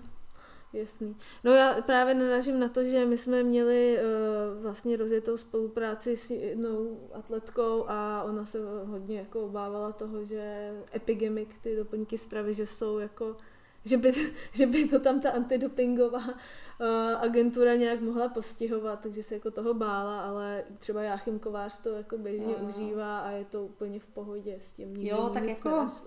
Taky můj partner to tak jako užívá a taky, když byl na nějakých mistrovských závodech, když byl prostě na dopingovce, tak, tak pohoda. Tak vždycky prošel. no tak že epigemik je z čistě přírodních hmm. živin a, a bylin, takže tam... No, no samozřejmě, jakoby doplňky stravy, eh, které jsou určeny pro vrcholové sportovce, tak obvykle mývají nějaký jakoby certifikát, mm-hmm. že jsou jakoby z tohoto toho pohledu čistí, že jo? což Epidemic samozřejmě nemá, ale je to prostě příroda, je to, eh, jako vyrábí se to jakoby z přírodních surovin, že jo? Tak na to musíme zapracovat, aby se tam dostali razítko. Já přesně nevím úplně, jak, jak se to, to splňuje. Jak, jak, no hlavně, jak moc je to finančně náročné, to nevím, mm-hmm. jakoby tak jsem se dočetla v knížce, že uh, dvouletý trest za doping nestačí. Tak jestli bys k tomu mohla říct něco z tohohle pohledu? Eh, no, ono jde o to, že vlastně ten doping taky z velké části působí epigeneticky. A ty změny, které tam nastají, tyhle ty epigenetické změny uh, jsou jakoby poměrně dlouhodobá záležitost. Jsou tam daný, takový... daný, mluvíme teď o těch chemicky daných eh, epigeneticky. Všech. O všech. všech mm-hmm. jo.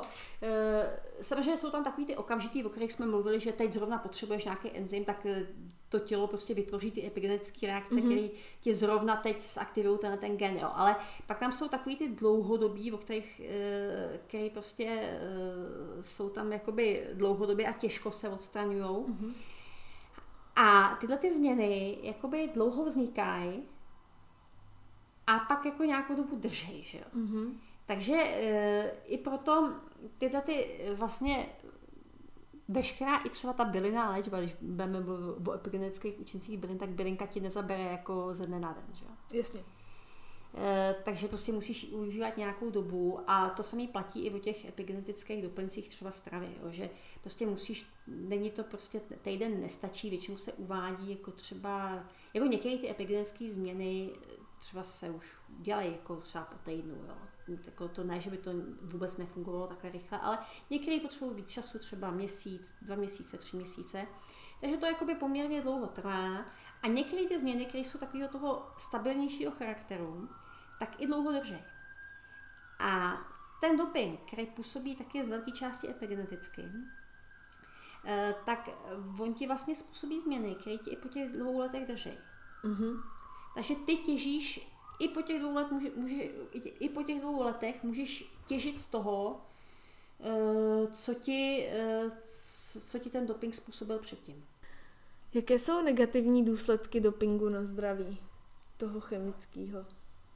Jenom těch, tak, kdyby těch je, těch je strašně moc. Jakoby v momentě, kdy manipuluješ hormonama, tak to zásadně ovlivňuje plodnost. Že, to je, mm-hmm. že tam jakoby manipuluješ s pohlavníma hormonama. Takže tyhle ty věci ovlivňují plodnost. Eh, hodně toho ti může odstřelit játra, ledviny, že může to způsobit eh, změny vlastně na srdci.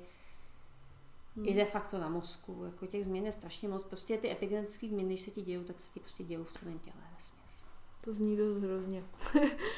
Co si myslíš o riziku takzvaného genetického dopingu, který spočívá přímo v pozměnění DNA u sportovce?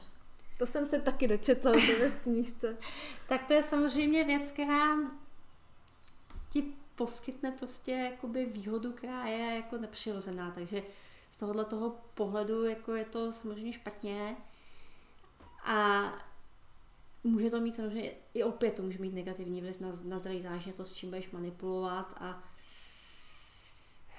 problém bude, že jakoby, pokud se ta data technologie jakoby rozšíří, tak se to bude asi velmi těžko jako zjišťovat. No, to jsem to se si chtěla úplně zeptat. nedokážu To se nedá, to se To- prostě ne, ne To jsou věci, do kterých já jakoby až zas tak moc nevidím, jo, ale Mhm. eh, to jsem tam spíš zmiňovala tak jako takovou zajímavost, že to Mhm. prostě tyhle ty možnosti samozřejmě existují a bude se to rozvíjet určitě, Už protože to určitě někdo má. Asi. prostě ve sportu je takových peněz, že jo, dneska, že se prostě vyplatí do těch výzkumů investovat a eh, aby se ta výhoda zjišťovala, jako těžko říct, no, to prostě se dostáváme k filozofické debatě, že jo, o tom, co jako je, je ve sportu ještě OK a co už není. Jasně.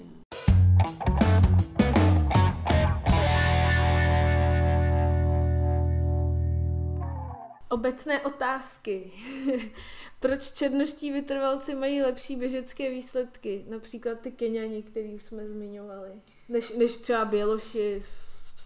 Nebo No, asi, no, asi než Běloši, protože vždycky ty čer... Já teda eh, nevím, jaký všechny různý africký jakoby, eh, národnosti vždycky vyhrávají nejvíc, ale prostě připadá mi, že na těch vytrvalostních disciplínách vždycky to vyhraje nějaký černoch a moc, moc to No těch faktorů je tam samozřejmě hodně. Eh, Zajímavý je, že třeba z té Keni, že to jsou jakoby běžci jenom z určitých jako oblastí, že to nejsou jako všichni Keniani, že by byli Mhm. skvělí vytrvalci, ale že to je, teď přesně ty vlasti neznáme, ale jako, že je to jenom z určitých oblastí vlastně ty Keni a ty Etiopie, že to nejsou všichni Keniani a všichni Etiopany, takže určitě tam můžou hrát roli nějaký prostě jak jako genetický, tak epigenetický dispozice, které jsou v těch určitých kmenech, nebo Mhm. Jak to říct, Jasně, aby to nepůsobilo nějak Ne, rasisticky nebo tak něco. Ne. Di- dávám disclaimer, je to nic rasistického tady, jako to, čistě se bavíme racionálně. Já prostě ne všichni Keňani jsou dobří vytrvalci a takže tam určitě může hrát roli dědičnost, jak ta genetická, tak samozřejmě i ta epigenetická, ale těch faktorů, které tam prostě rozhodují, je strašně moc, jo. Eh, Je to samozřejmě to, jak se tam zmiňuje, že ty děti tam běhají do školy, tak Mhm. samozřejmě to roli samozřejmě hraje, protože eh, ta vytrvalost se ti rozvíjí prostě v určitých věkových periodách, jako líp, nebo ne vytrvalost, prostě každá ta pohybová schopnost má určitý jakoby citlivý období, kdy ty intervence jsou prostě jakoby eh, smysluplnější než jindy. Takže to, že ty Keněni prostě běhají do školy a zpátky několik Mhm. kilometrů, tak samozřejmě hra- hraje roli. Ale roli tam hraje i tělesná stavba, oni existují jakoby biomechanické výzkumy, eh, že vlastně nízká hmotnost obecně je prostě pro třeba běžeckou výkonnost důležitá, ale ještě jakoby daleko víc důležitá je jakoby to rozložení té tělesné hmotnosti. A když Mhm. se na ty Keněny po- podíváš, oni mají strašně hubený lejtka. Mají, no. A tam právě je, jakoby, čím ta hmotnost jakoby je e, umístěná níž na těch nohách, Mhm. tak tím, to, tím ten její negativní vliv je jakoby větší. Jasně. Jo, takže i, i, samozřejmě, když si vemeš lehký boty, tak ten rozdíl je třeba 100 gramů, Je velký. ale na, tím, že je to na té koncové části těch nohou, tak ten rozdíl těch 100 gramů je daleko větší, než kdyby si 100 gramů zhubla. Mhm. Jo.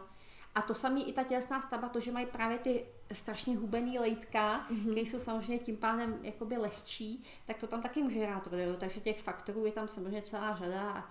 Já jsem dokonce slyšela, že, či- že jako černoši jsou lepší proto, protože mají uh, nějak jako lepší svalovou hmotu. Nebo jinou, jinak strukturovanou svalovou hmotu. To je hoax, nebo to fakt je? Eh, Hele, asi na tom něco je, ale ono i třeba je zajímavé, že černošský děti se v průměru dostávají, jako když se ti dítě učí chodit, Mhm. tak eh, vlastně i když to vypadá, že běží, jako třeba dvouletý dítě, když ti vypadá, že běží, ale ono ve skutečnosti neběží, ono prostě jenom hrozně rychle hýbe nohama, Mhm. ale není tam ta letová fáze. Jo, jasně. A ta letová fáze tam přijde v určitou v určitém prostě vývojovém okamžiku, která je samozřejmě individuální u každého dítě, dítěte jiná. Ale černožský děti eh, mají tuto letovou fázi obecně dřív než běložský děti. Aha, to jsem, to je zajímavé.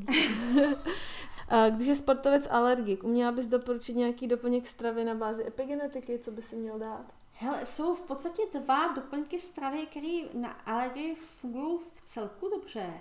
Jedno je, už jsme zmiňovali rozmarín, ano. ten funguje dobře, a pak šišák bajkalský. A ten šišák bajkalský je dobrý v tom, že uh, on působí poměrně jako rychle. Takže když třeba se špilový alergii mm-hmm.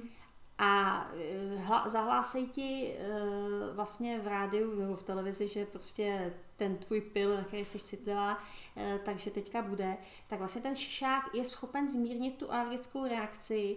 Uh, třeba dva dny předem těch 48 hodin už je schopen nějak jakoby ovlivnit. Neovlivní ti to, jako když si dáš zirtek nebo něco takového. Jo. To jako takhle moc to neumí, ale hlavně tyhle ty doplňky které jsou dobrý v tom, že oni ti fungují na takový ty prvopříčině.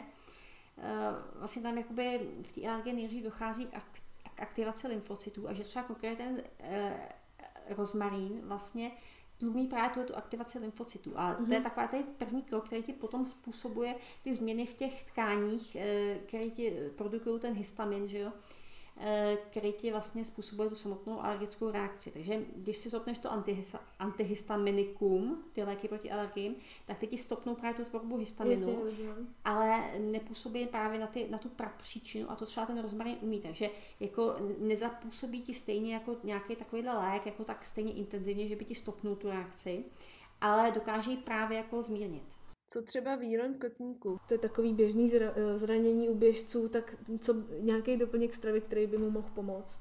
Tak jako obecně, jak už jsem říkala, jakmile je tam jakýkoliv poškození tkáně, tak tam okamžitě vzniká zánět. I ten blbý výron, prostě ti ten druhý den bolí daleko víc než ten Jasně. den. Tam se dost často si prostě zvrtneš nohu a v pohodě se dopají dáš domů a druhý den se na to nepostavíš. Mm-hmm. Tak to je právě uh, ten, ten intenzivní průběh těch zánětlivých procesů. Jo. Takže obecně všechno, co je protizánětlivý, což to, co jsme tady o tom mluvili, je skoro všechno, třeba mm-hmm. ten kurkumin je báječný, že jo, a takovýhle. Takže nasadit vysoký dávky. Takže jednorázově nasadit vysoké dávky, ale on ten zánět jako sám o sobě tam má i jakoby určitou jakoby pozitivní roli. Takže stejně se ho úplně nezbavíš, ale můžeš to prostě zmírnit a urychlit tím, tím tu regeneraci. Pak tam samozřejmě abys to spravila, tak potřebuješ bílkoviny, takže prostě potřebuješ jíst dostatek bílkovin kvalitních. Mm-hmm. Ale s, Nohu nahoru let. Ano, no a nohu nahoru let, pak pr- pr- první dva dny let, pak už to chce spíš teplo. Mm-hmm. A hlavně na to nešlapat, no, protože Jasně.